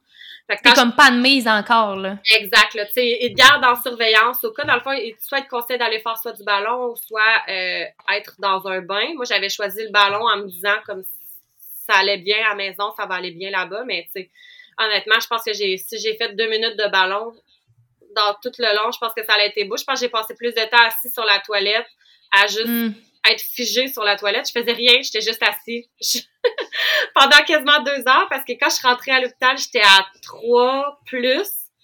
Puis deux heures plus tard, là, elle, m'a dit T'es à quatre, là, euh, comme on va te garder, on va te placer en salle d'accouchement. Fait que j'étais vraiment contente finalement qu'il me garde.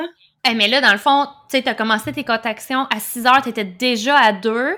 Là, il est rendu comme 3-4 heures du matin, puis t'es à 4. Ouais. Comment tu te sens, tu sais, que la progression se fait doucement? Ben, tu sais, doucement, mais tu sais, moi, je me disais, je m'étais toujours fait dire que 0 à 4, c'était le plus long. Fait que, sais, honnêtement, tout ce que je voulais, c'est après mon deux heures de, de genre... D'être admise. Ouais. Que je voulais être admise. Tu sais, je, Tu voulais pas retourner chez vous, là? hey, en plus, ça m'avait demandé, tu sais, est-ce que tu te sentirais à l'aise de retourner chez toi juste avant, tu sais, de me revérifier? Puis j'étais comme, il a aucune chance, là. Il a aucune chance. J'arrête. Tu sais, j'arrêtais pas de, d'arrêter de, respirer, justement. J'étais comme, j'ai vraiment trop mal. Fait quand Mais hey, et pour vrai, je t'écoute, puis je suis comme, tu vois, ça, c'est typique euh, stripping. Ouais. Parce qu'une phase de latence, là, de 0 à 4, là, c'est pas, entre guillemets, là, je vais, je vais mettre, là, c'est pas supposé d'être intense comme ça, la douleur, là, parce que ce que tu me décris, c'est une douleur de travail actif et même peut-être un peu plus là. Tu sais, c'est pas du tout une douleur qu'on s'attend en phase de latence. La phase de latence, c'est supposé de d'être capable de faire tes affaires, de pas mal être capable de parler en même temps que tes contractions, tu sais, d'être comme chez vous pas mal. C'est pour ça qu'ils admettent juste comme euh, techniquement quand t'atteins pas mal 4, là, quoi que c'est très différent d'un hôpital à l'autre, mais tu sais, souvent c'est ça. Ils veulent que tu aies un petit bout de fête avant d'être admise.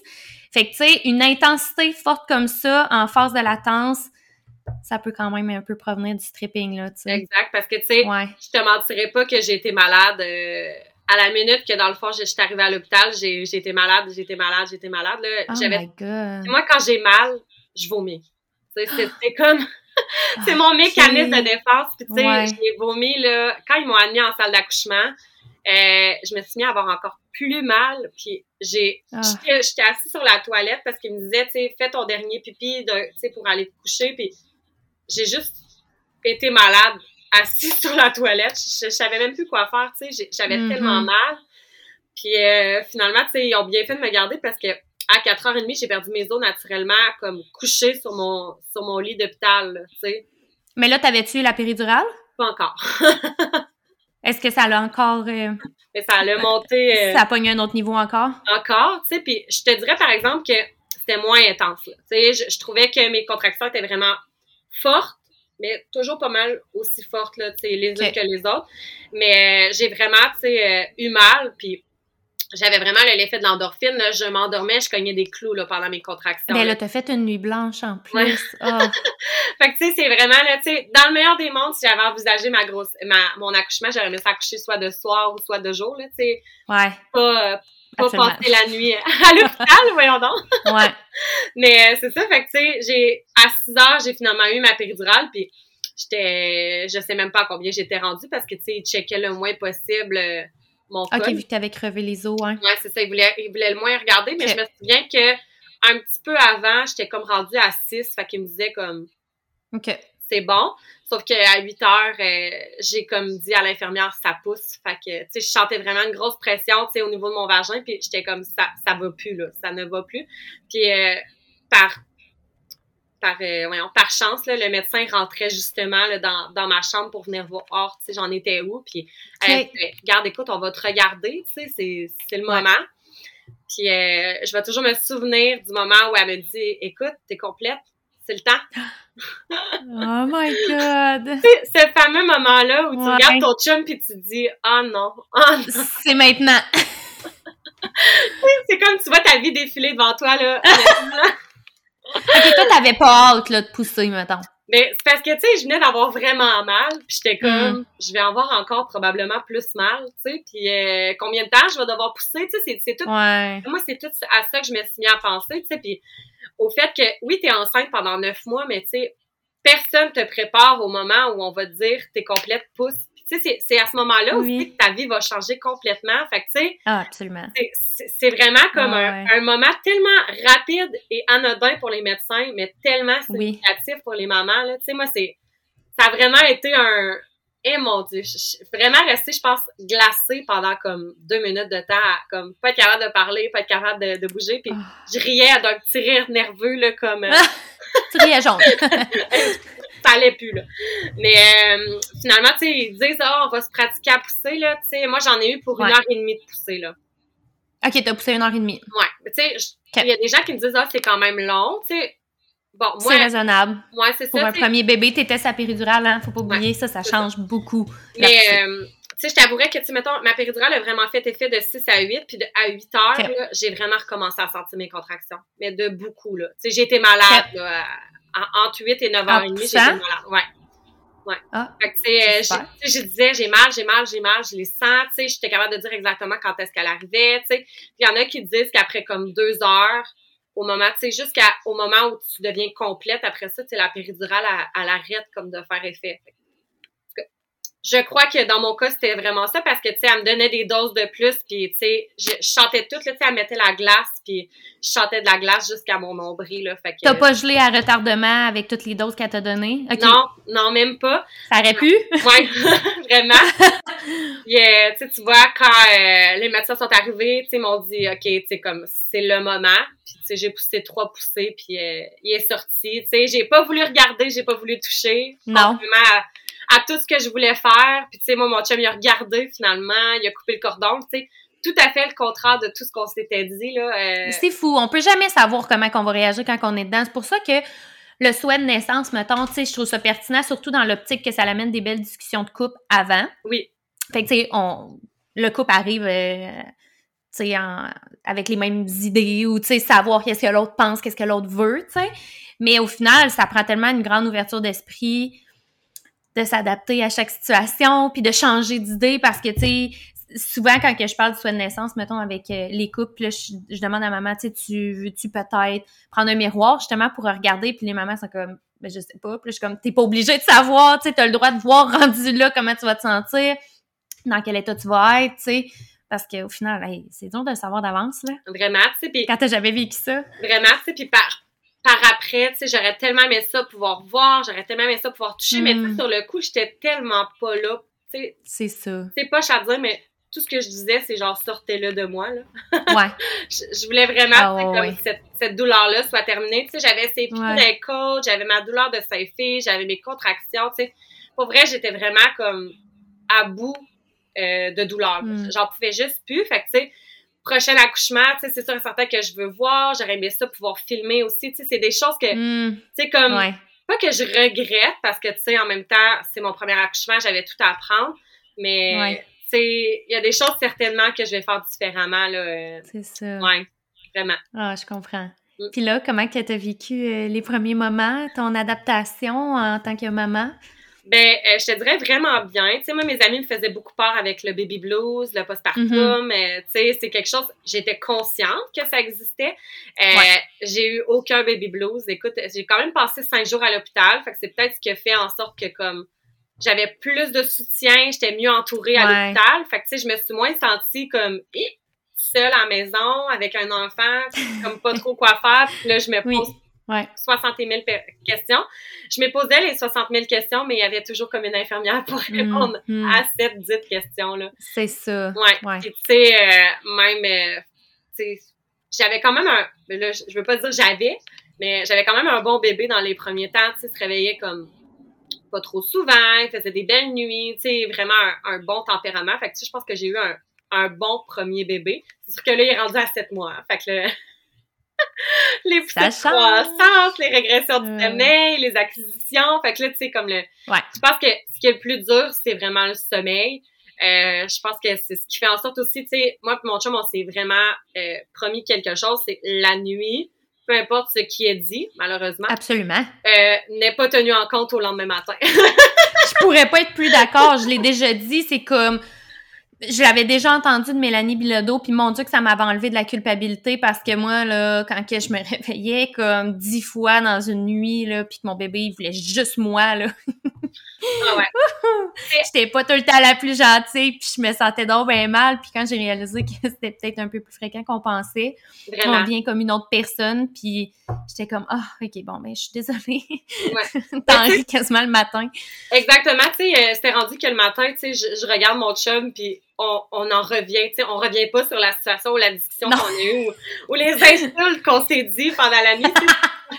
ça vaut pas la peine, c'était comme mon autre mon autre personnalité, là, la personnalité de nuit qui traîne. Euh, je pense que pour vrai de vrai, tu sais, je sais que tout le monde va être d'accord, mais c'est le sommeil, je pense, le plus difficile parce que en général, tu sais, euh, j'en vis pas la vie que j'avais avant. Tu sais, je suis vraiment bien dans mm. mon rôle de maman. Tu sais, je, je, suis exactement à la place que je voudrais être. Tu sais, Ouais. Oui, même si on a des nuits vraiment de merde, là, le matin, il se réveille, puis tu regardes, puis il sourit, puis tu sais, il n'y a rien de plus beau, puis il n'y a rien de plus précieux que ça, là, ouais. Puis euh, vraiment, là, tu sais, comme j'en ai une amie, que des fois, elle me dit, je m'ennuie de ma vie d'avant, puis je la comprends, mais tu sais, je la comprends pas en même temps parce que je m'ennuie pas, moi, de ma vie d'avant. J'étais tellement mm-hmm. prête, j'avais tellement ça dans ma tête, là, tu sais, j'étais exactement comment je l'avais visualisé, fait que tu sais, je suis pas déçue, puis Ouais, hmm. c'est ça.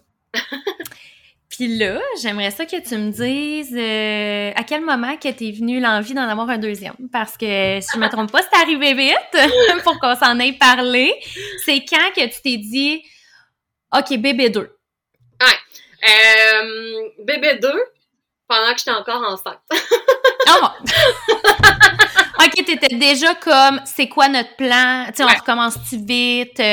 Ouais. Sachant que ça peut être long. OK, t'étais déjà là, là. Ouais, honnêtement, là, euh, c'est poche, là. Tu sais, ils disent, ah, quand t'es dans ta grossesse, vis ta grossesse, profite-en. Mm-hmm. euh, quand t'es en processus de fertilité puis t'as la difficulté à avoir un enfant, je, je pense que tu ne peux pas te permettre de, d'être juste dans le moment présent puis de pas te, te projeter à dire bébé 2, est-ce que ça va être la même chose? Est-ce que tu sais, ah, ouais. commence à penser, là, tu sais, je me souviens que ça faisait vraiment pas longtemps que j'avais accouché puis j'avais déjà appelé au CHUL pour reprendre un rendez-vous en fertilité, tu sais. OK, t'étais vraiment proactive comme j'attends pas, je le sais que c'est long, let's go. Exact, exact. Puis tu sais, dans le fond, quand t'es déjà suivi, ils disent ben ah, c'est environ un 6 à un 6 à 9 mois, là, dépendamment de l'achalandage et tout. Fait que tu sais, il m'avait donné un quand même un rendez-vous de suivi en décembre. Fait que tu sais, il y a ça sur lequel je pouvais me fier quand même, là, tu sais. Hmm du moins, je m'attendais à ça.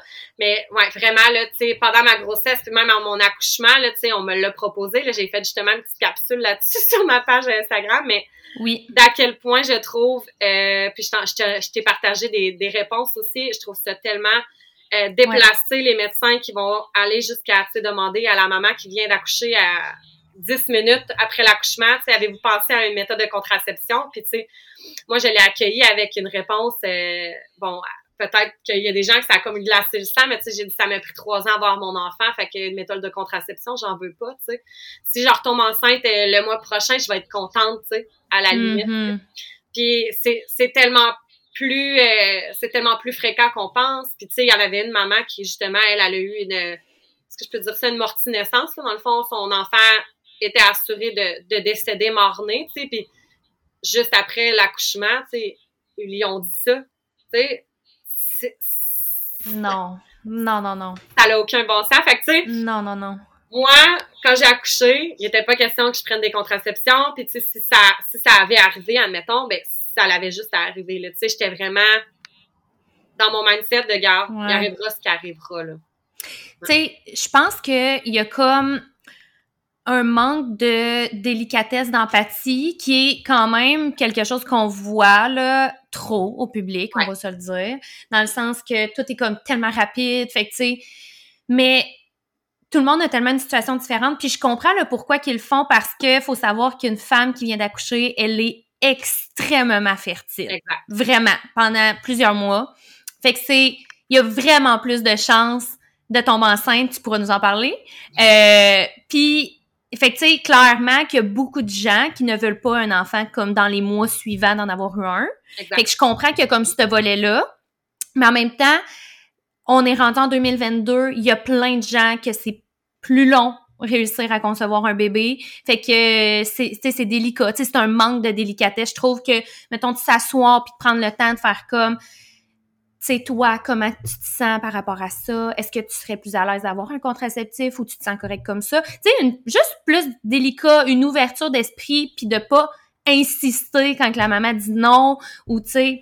Fait que tu sais, je pense qu'il y a ça. Tu sais, moi, je me souviens que j'avais dit... Euh, après avoir accouché euh, d'Evelyne, c'est que je ne savais pas. Je savais qu'on en voulait des rapprochés. J'étais comme, ben, je vais t'en parler au suivi de deux mois, je sais pas.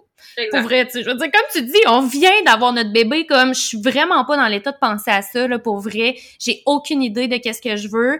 Puis, probablement que d'ici le temps de mon suivi de deux mois, il se sera pas passé grand-chose. on a bien beau... Tu sais, c'est ça. Oui, il y en a que c'est plus vite que d'autres, je comprends.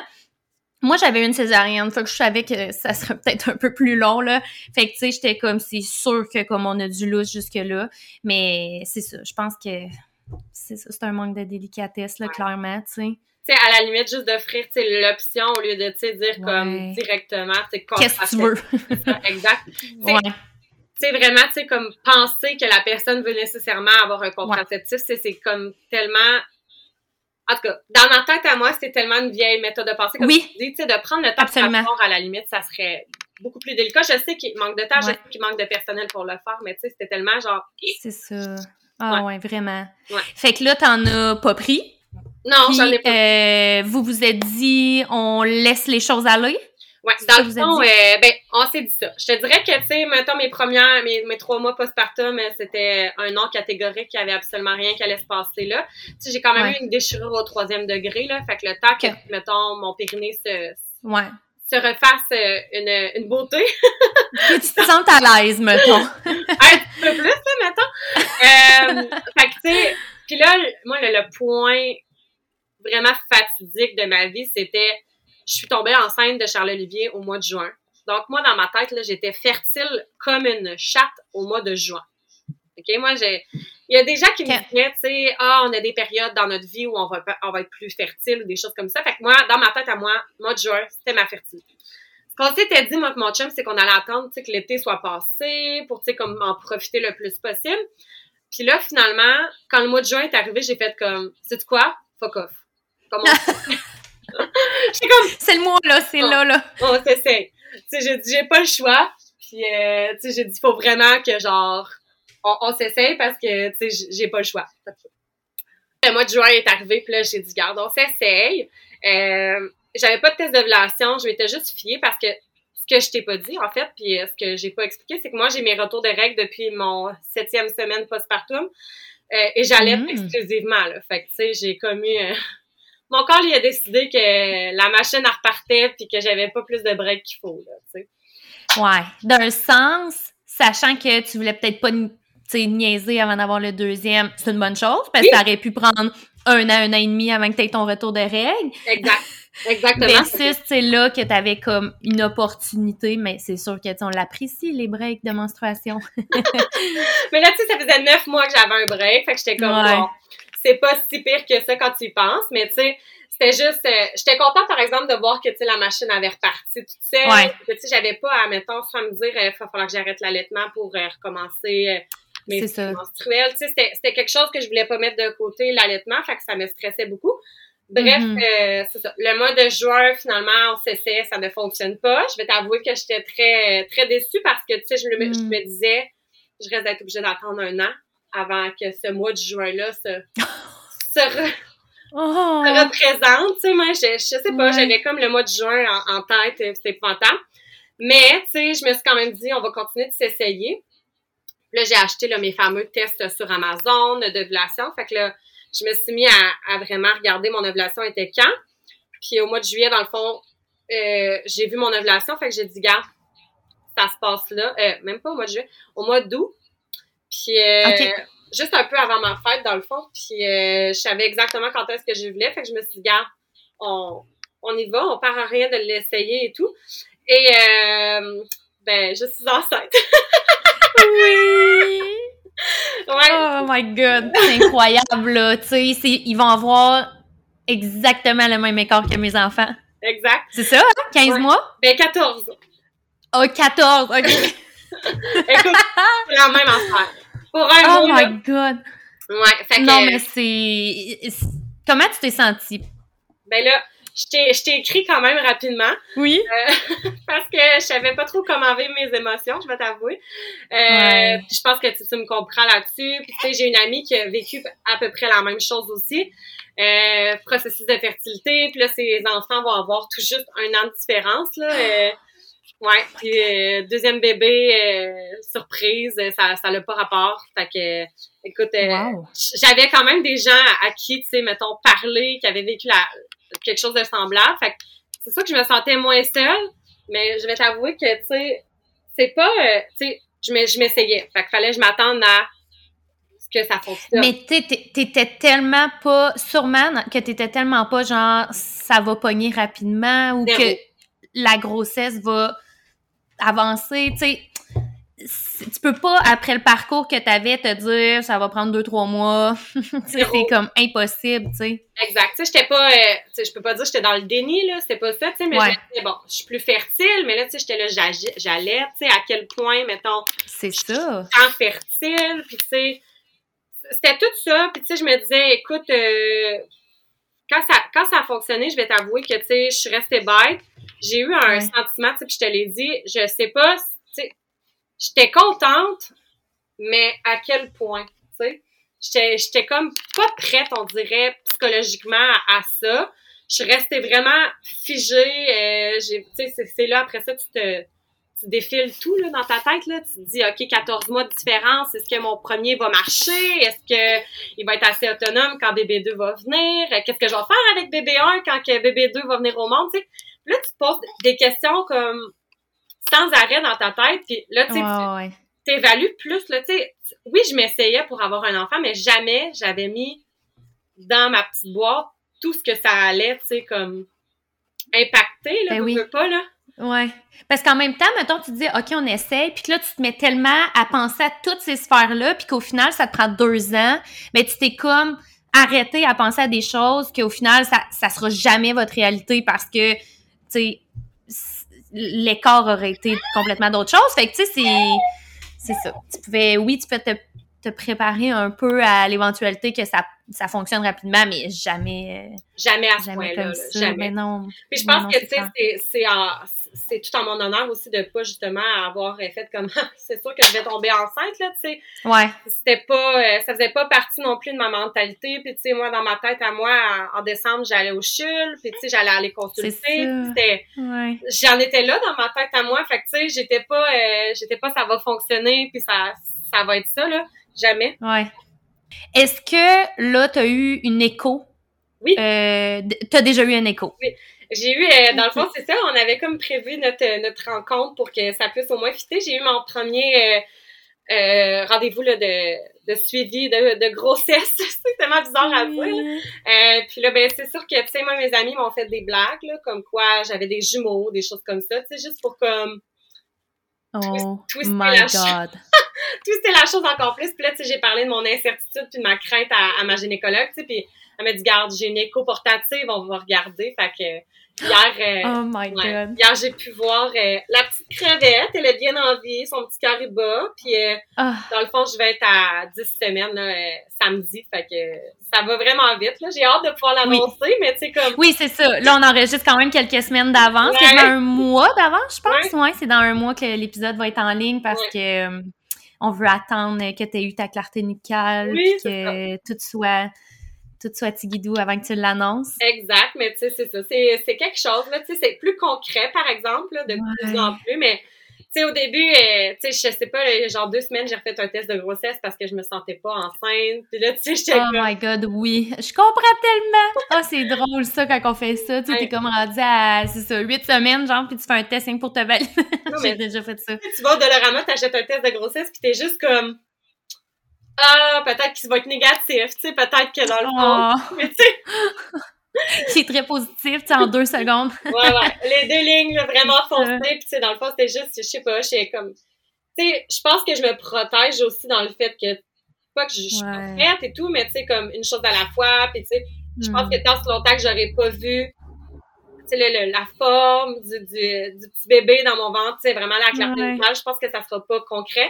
Puis, tu sais, à l'écho que j'ai eu hier, j'ai réagi exactement de la même façon qu'à ma première grossesse. Tu sais, j'étais pas. Euh, j'ai des amis qui vont dire, ah, tu, vas pleurer quand tu vas voir son cœur battre pour la première fois, mais moi, c'est pas ma réaction que j'ai eue, puis c'est pas la réaction que j'ai eue hier non plus. Tu protèges encore, là, ouais. tu euh, ouais, c'est ça. Ouais. Puis la différence, je pense, par exemple, avec cette grossesse-ci, c'est que j'en ai déjà un.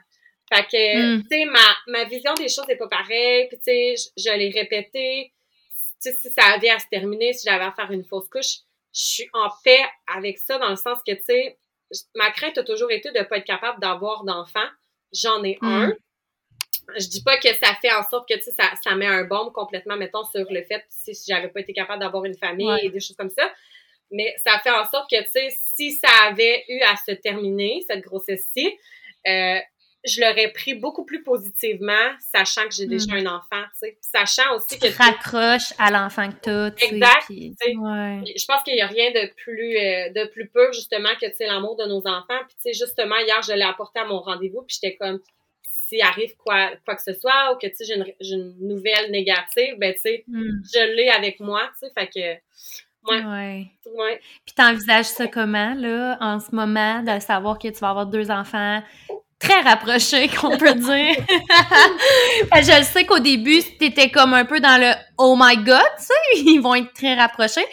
Est-ce que tu te sens encore de la même manière? Comment tu te sens par, rapport à ça? Encore, euh, oh my God, ils vont être rapprochés.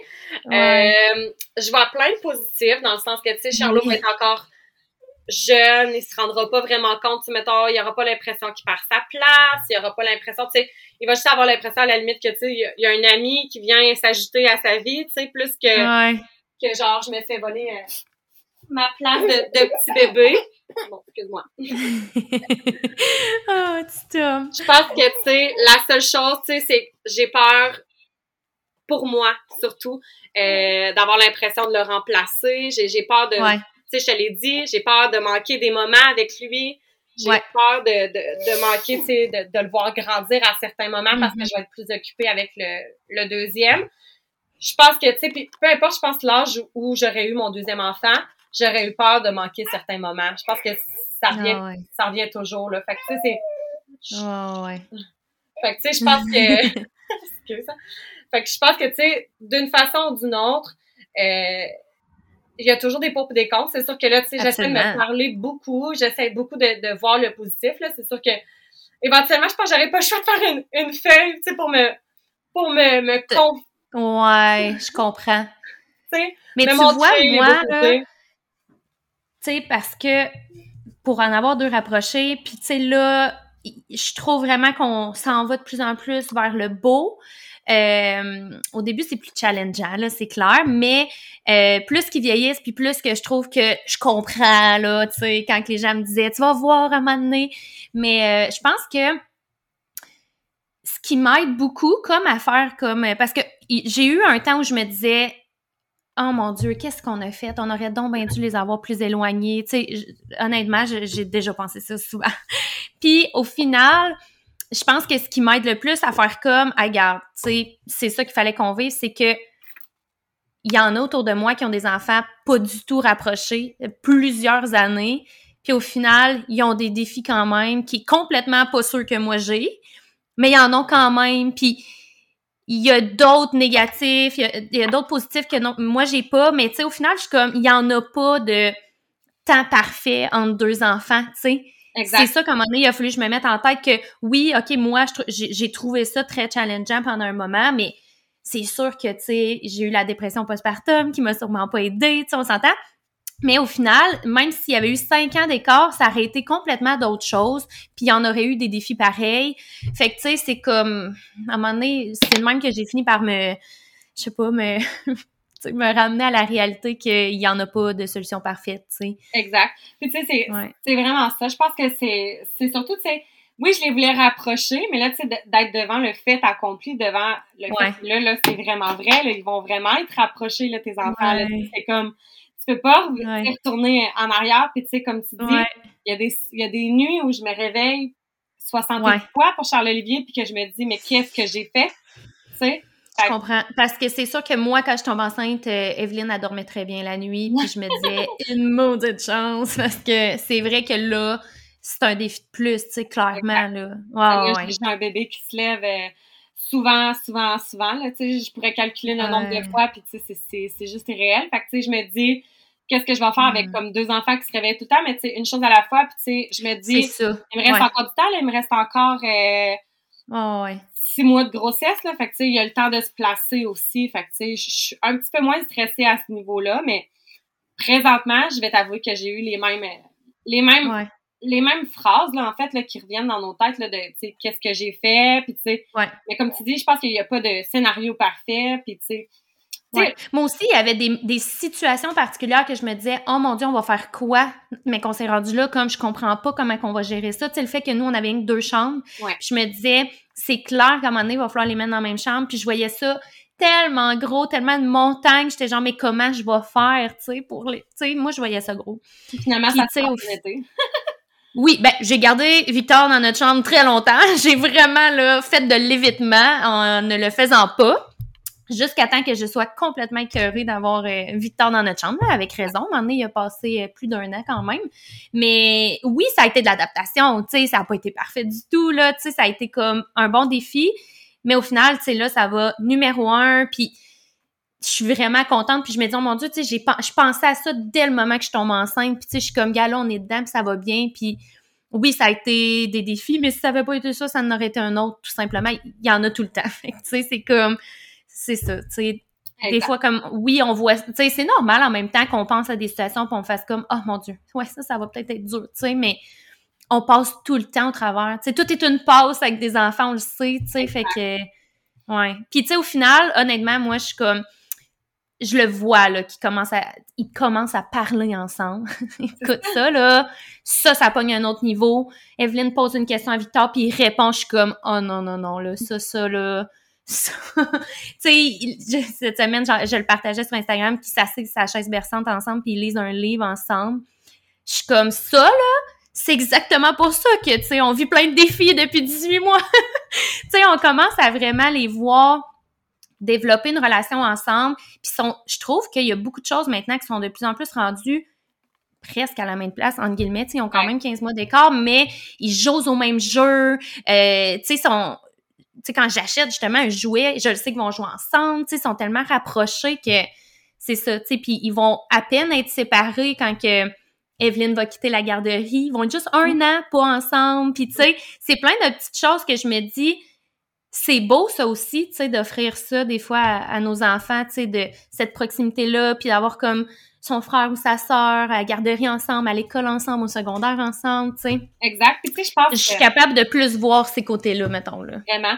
Tu sais, je pense aussi que, tu sais, puis là, euh, corrige-moi si je me trompe, mais tu sais, notre entourage est extrêmement aussi influenceur dans notre euh, façon de voir un peu la situation aussi, là, tu sais. Ouais, ouais, ouais. Tu sûrement fait dire des millions de fois, genre, eh, bah, je sais pas comment tu vas faire, ou eh, machin des filles qui t'attendent, tu sais. Fait que je pense que, ça nous... Oui ça nous joue un peu dans la tête parce que à la base, de base de base, j'étais genre wouhou, sais comme super de belles idées, puis tu beau projet, puis là, plus je l'annonce, puis plus les gens me disent "Eh Seigneur, euh, ouais.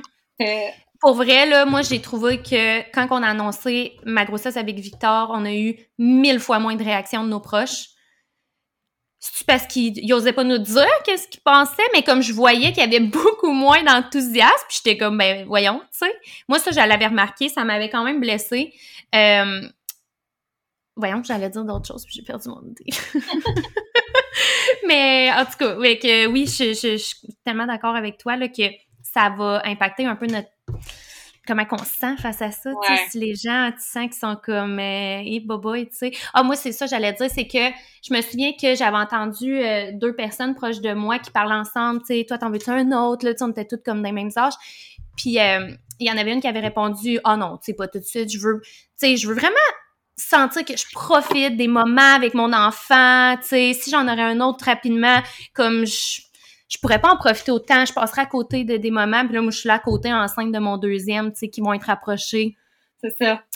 C'est ça, je me souviens que ça m'a vraiment ça m'a vraiment fait mal filer, tu sais, de comme, ben parce que je suis enceinte rapidement, j'ai le souhait de pas profiter de mon temps avec mon, ma plus vieille, tu sais. C'est ça, ben tu sais. Pas du tout. De là, tu sais, mon, mon, mon, inquiétude, comme je te disais, c'est est-ce que je vais être là pour, tu sais, des moments, comme important pour mon fils, tu sais. Puis cette réaction, tu sais, cette, cette réflexion-là, je l'ai eue parce que justement, j'ai eu un commentaire comme ça, tu sais. Je pense que. Je comprends. Je pense que c'est ce qui fait en sorte, que mettons, j'ai des, des appréhensions au niveau de ma deuxième grossesse, puis tu sais, de, la naissance de mon deuxième. Je pense que c'est beaucoup parce que j'ai eu des commentaires. Plus que parce que, mm. mettons, tu sais, de base. Ouais. ouais. Je comprends. Moi, au final, c'est sûr que ça va tellement vite je, pense, des fois, je me dis, oh mon Dieu, on est déjà rendu là, Evelyne va avoir trois ans, tu sais, vite qu'il y a plus d'un an et demi. C'est sûr que je suis comme, ah mon Dieu, il y, y, a quelques étapes, j'ai vu passer plus vite que d'autres, mais en même temps, j'ai pas le sentiment d'avoir passé à côté. Écoute, Evelyne a commencé la garderie, elle avait 21 mois. Tu sais, je suis comme, je peux pas avoir le sentiment d'avoir passé à côté de des moments avec elle, là. Tu sais, fait que, c'est ça, je pense que c'est tellement propre à chaque personne. Vraiment. Oh, en tout cas, je suis tellement contente pour toi. Et moi, je capotais là, quand tu m'as dit ça, pour vrai. Mais je, là, vraiment, je l'avais vu venir avec le premier message que tu m'avais envoyé qui était comme Ouais, c'est quand le podcast va être en ligne? J'étais genre, c'est sûr que t'es enceinte. mais j'osais pas rien dire. Fait que euh, moi, je suis super contente pour toi. Puis, euh, ben, tu sais de toute façon que tu peux m'écrire n'importe quand. Je comprends la réalité, du moins, d'avoir des enfants rapprochés. Puis je trouve que ça fait tellement du bien, des fois, de parler avec des gens qui, qui comprennent ce défi-là, tu sais. Exact. Euh, ben, un gros merci, Cynthia, d'être venue euh, nous raconter ton histoire. Pour vrai, ça a été tellement intéressant. Puis j'espère que soit que, tu sais, juste n'importe qui va en avoir appris plus sur le processus de fertilité. Puis si quelqu'un autour d'eux le vit, ben, tu sais, des fois, juste savoir un peu plus je sais pas comme, comment que la personne peut se sentir, mais euh, clairement que c'est super pertinent aussi ta page poussière de bébé, c'est ça, hein? Ouais. Oui, exact. Super. Tous les liens vont être dans la barre d'infos aussi pour, euh, ben pas la barre d'infos, ouais, la barre, euh, ben en tout cas, en bas du podcast, là, la barre de description, c'est ça, pour ton Instagram aussi, puis pour suivre ça, cette belle deuxième grossesse-là. Oui! Merci beaucoup d'être venue. Merci à toi.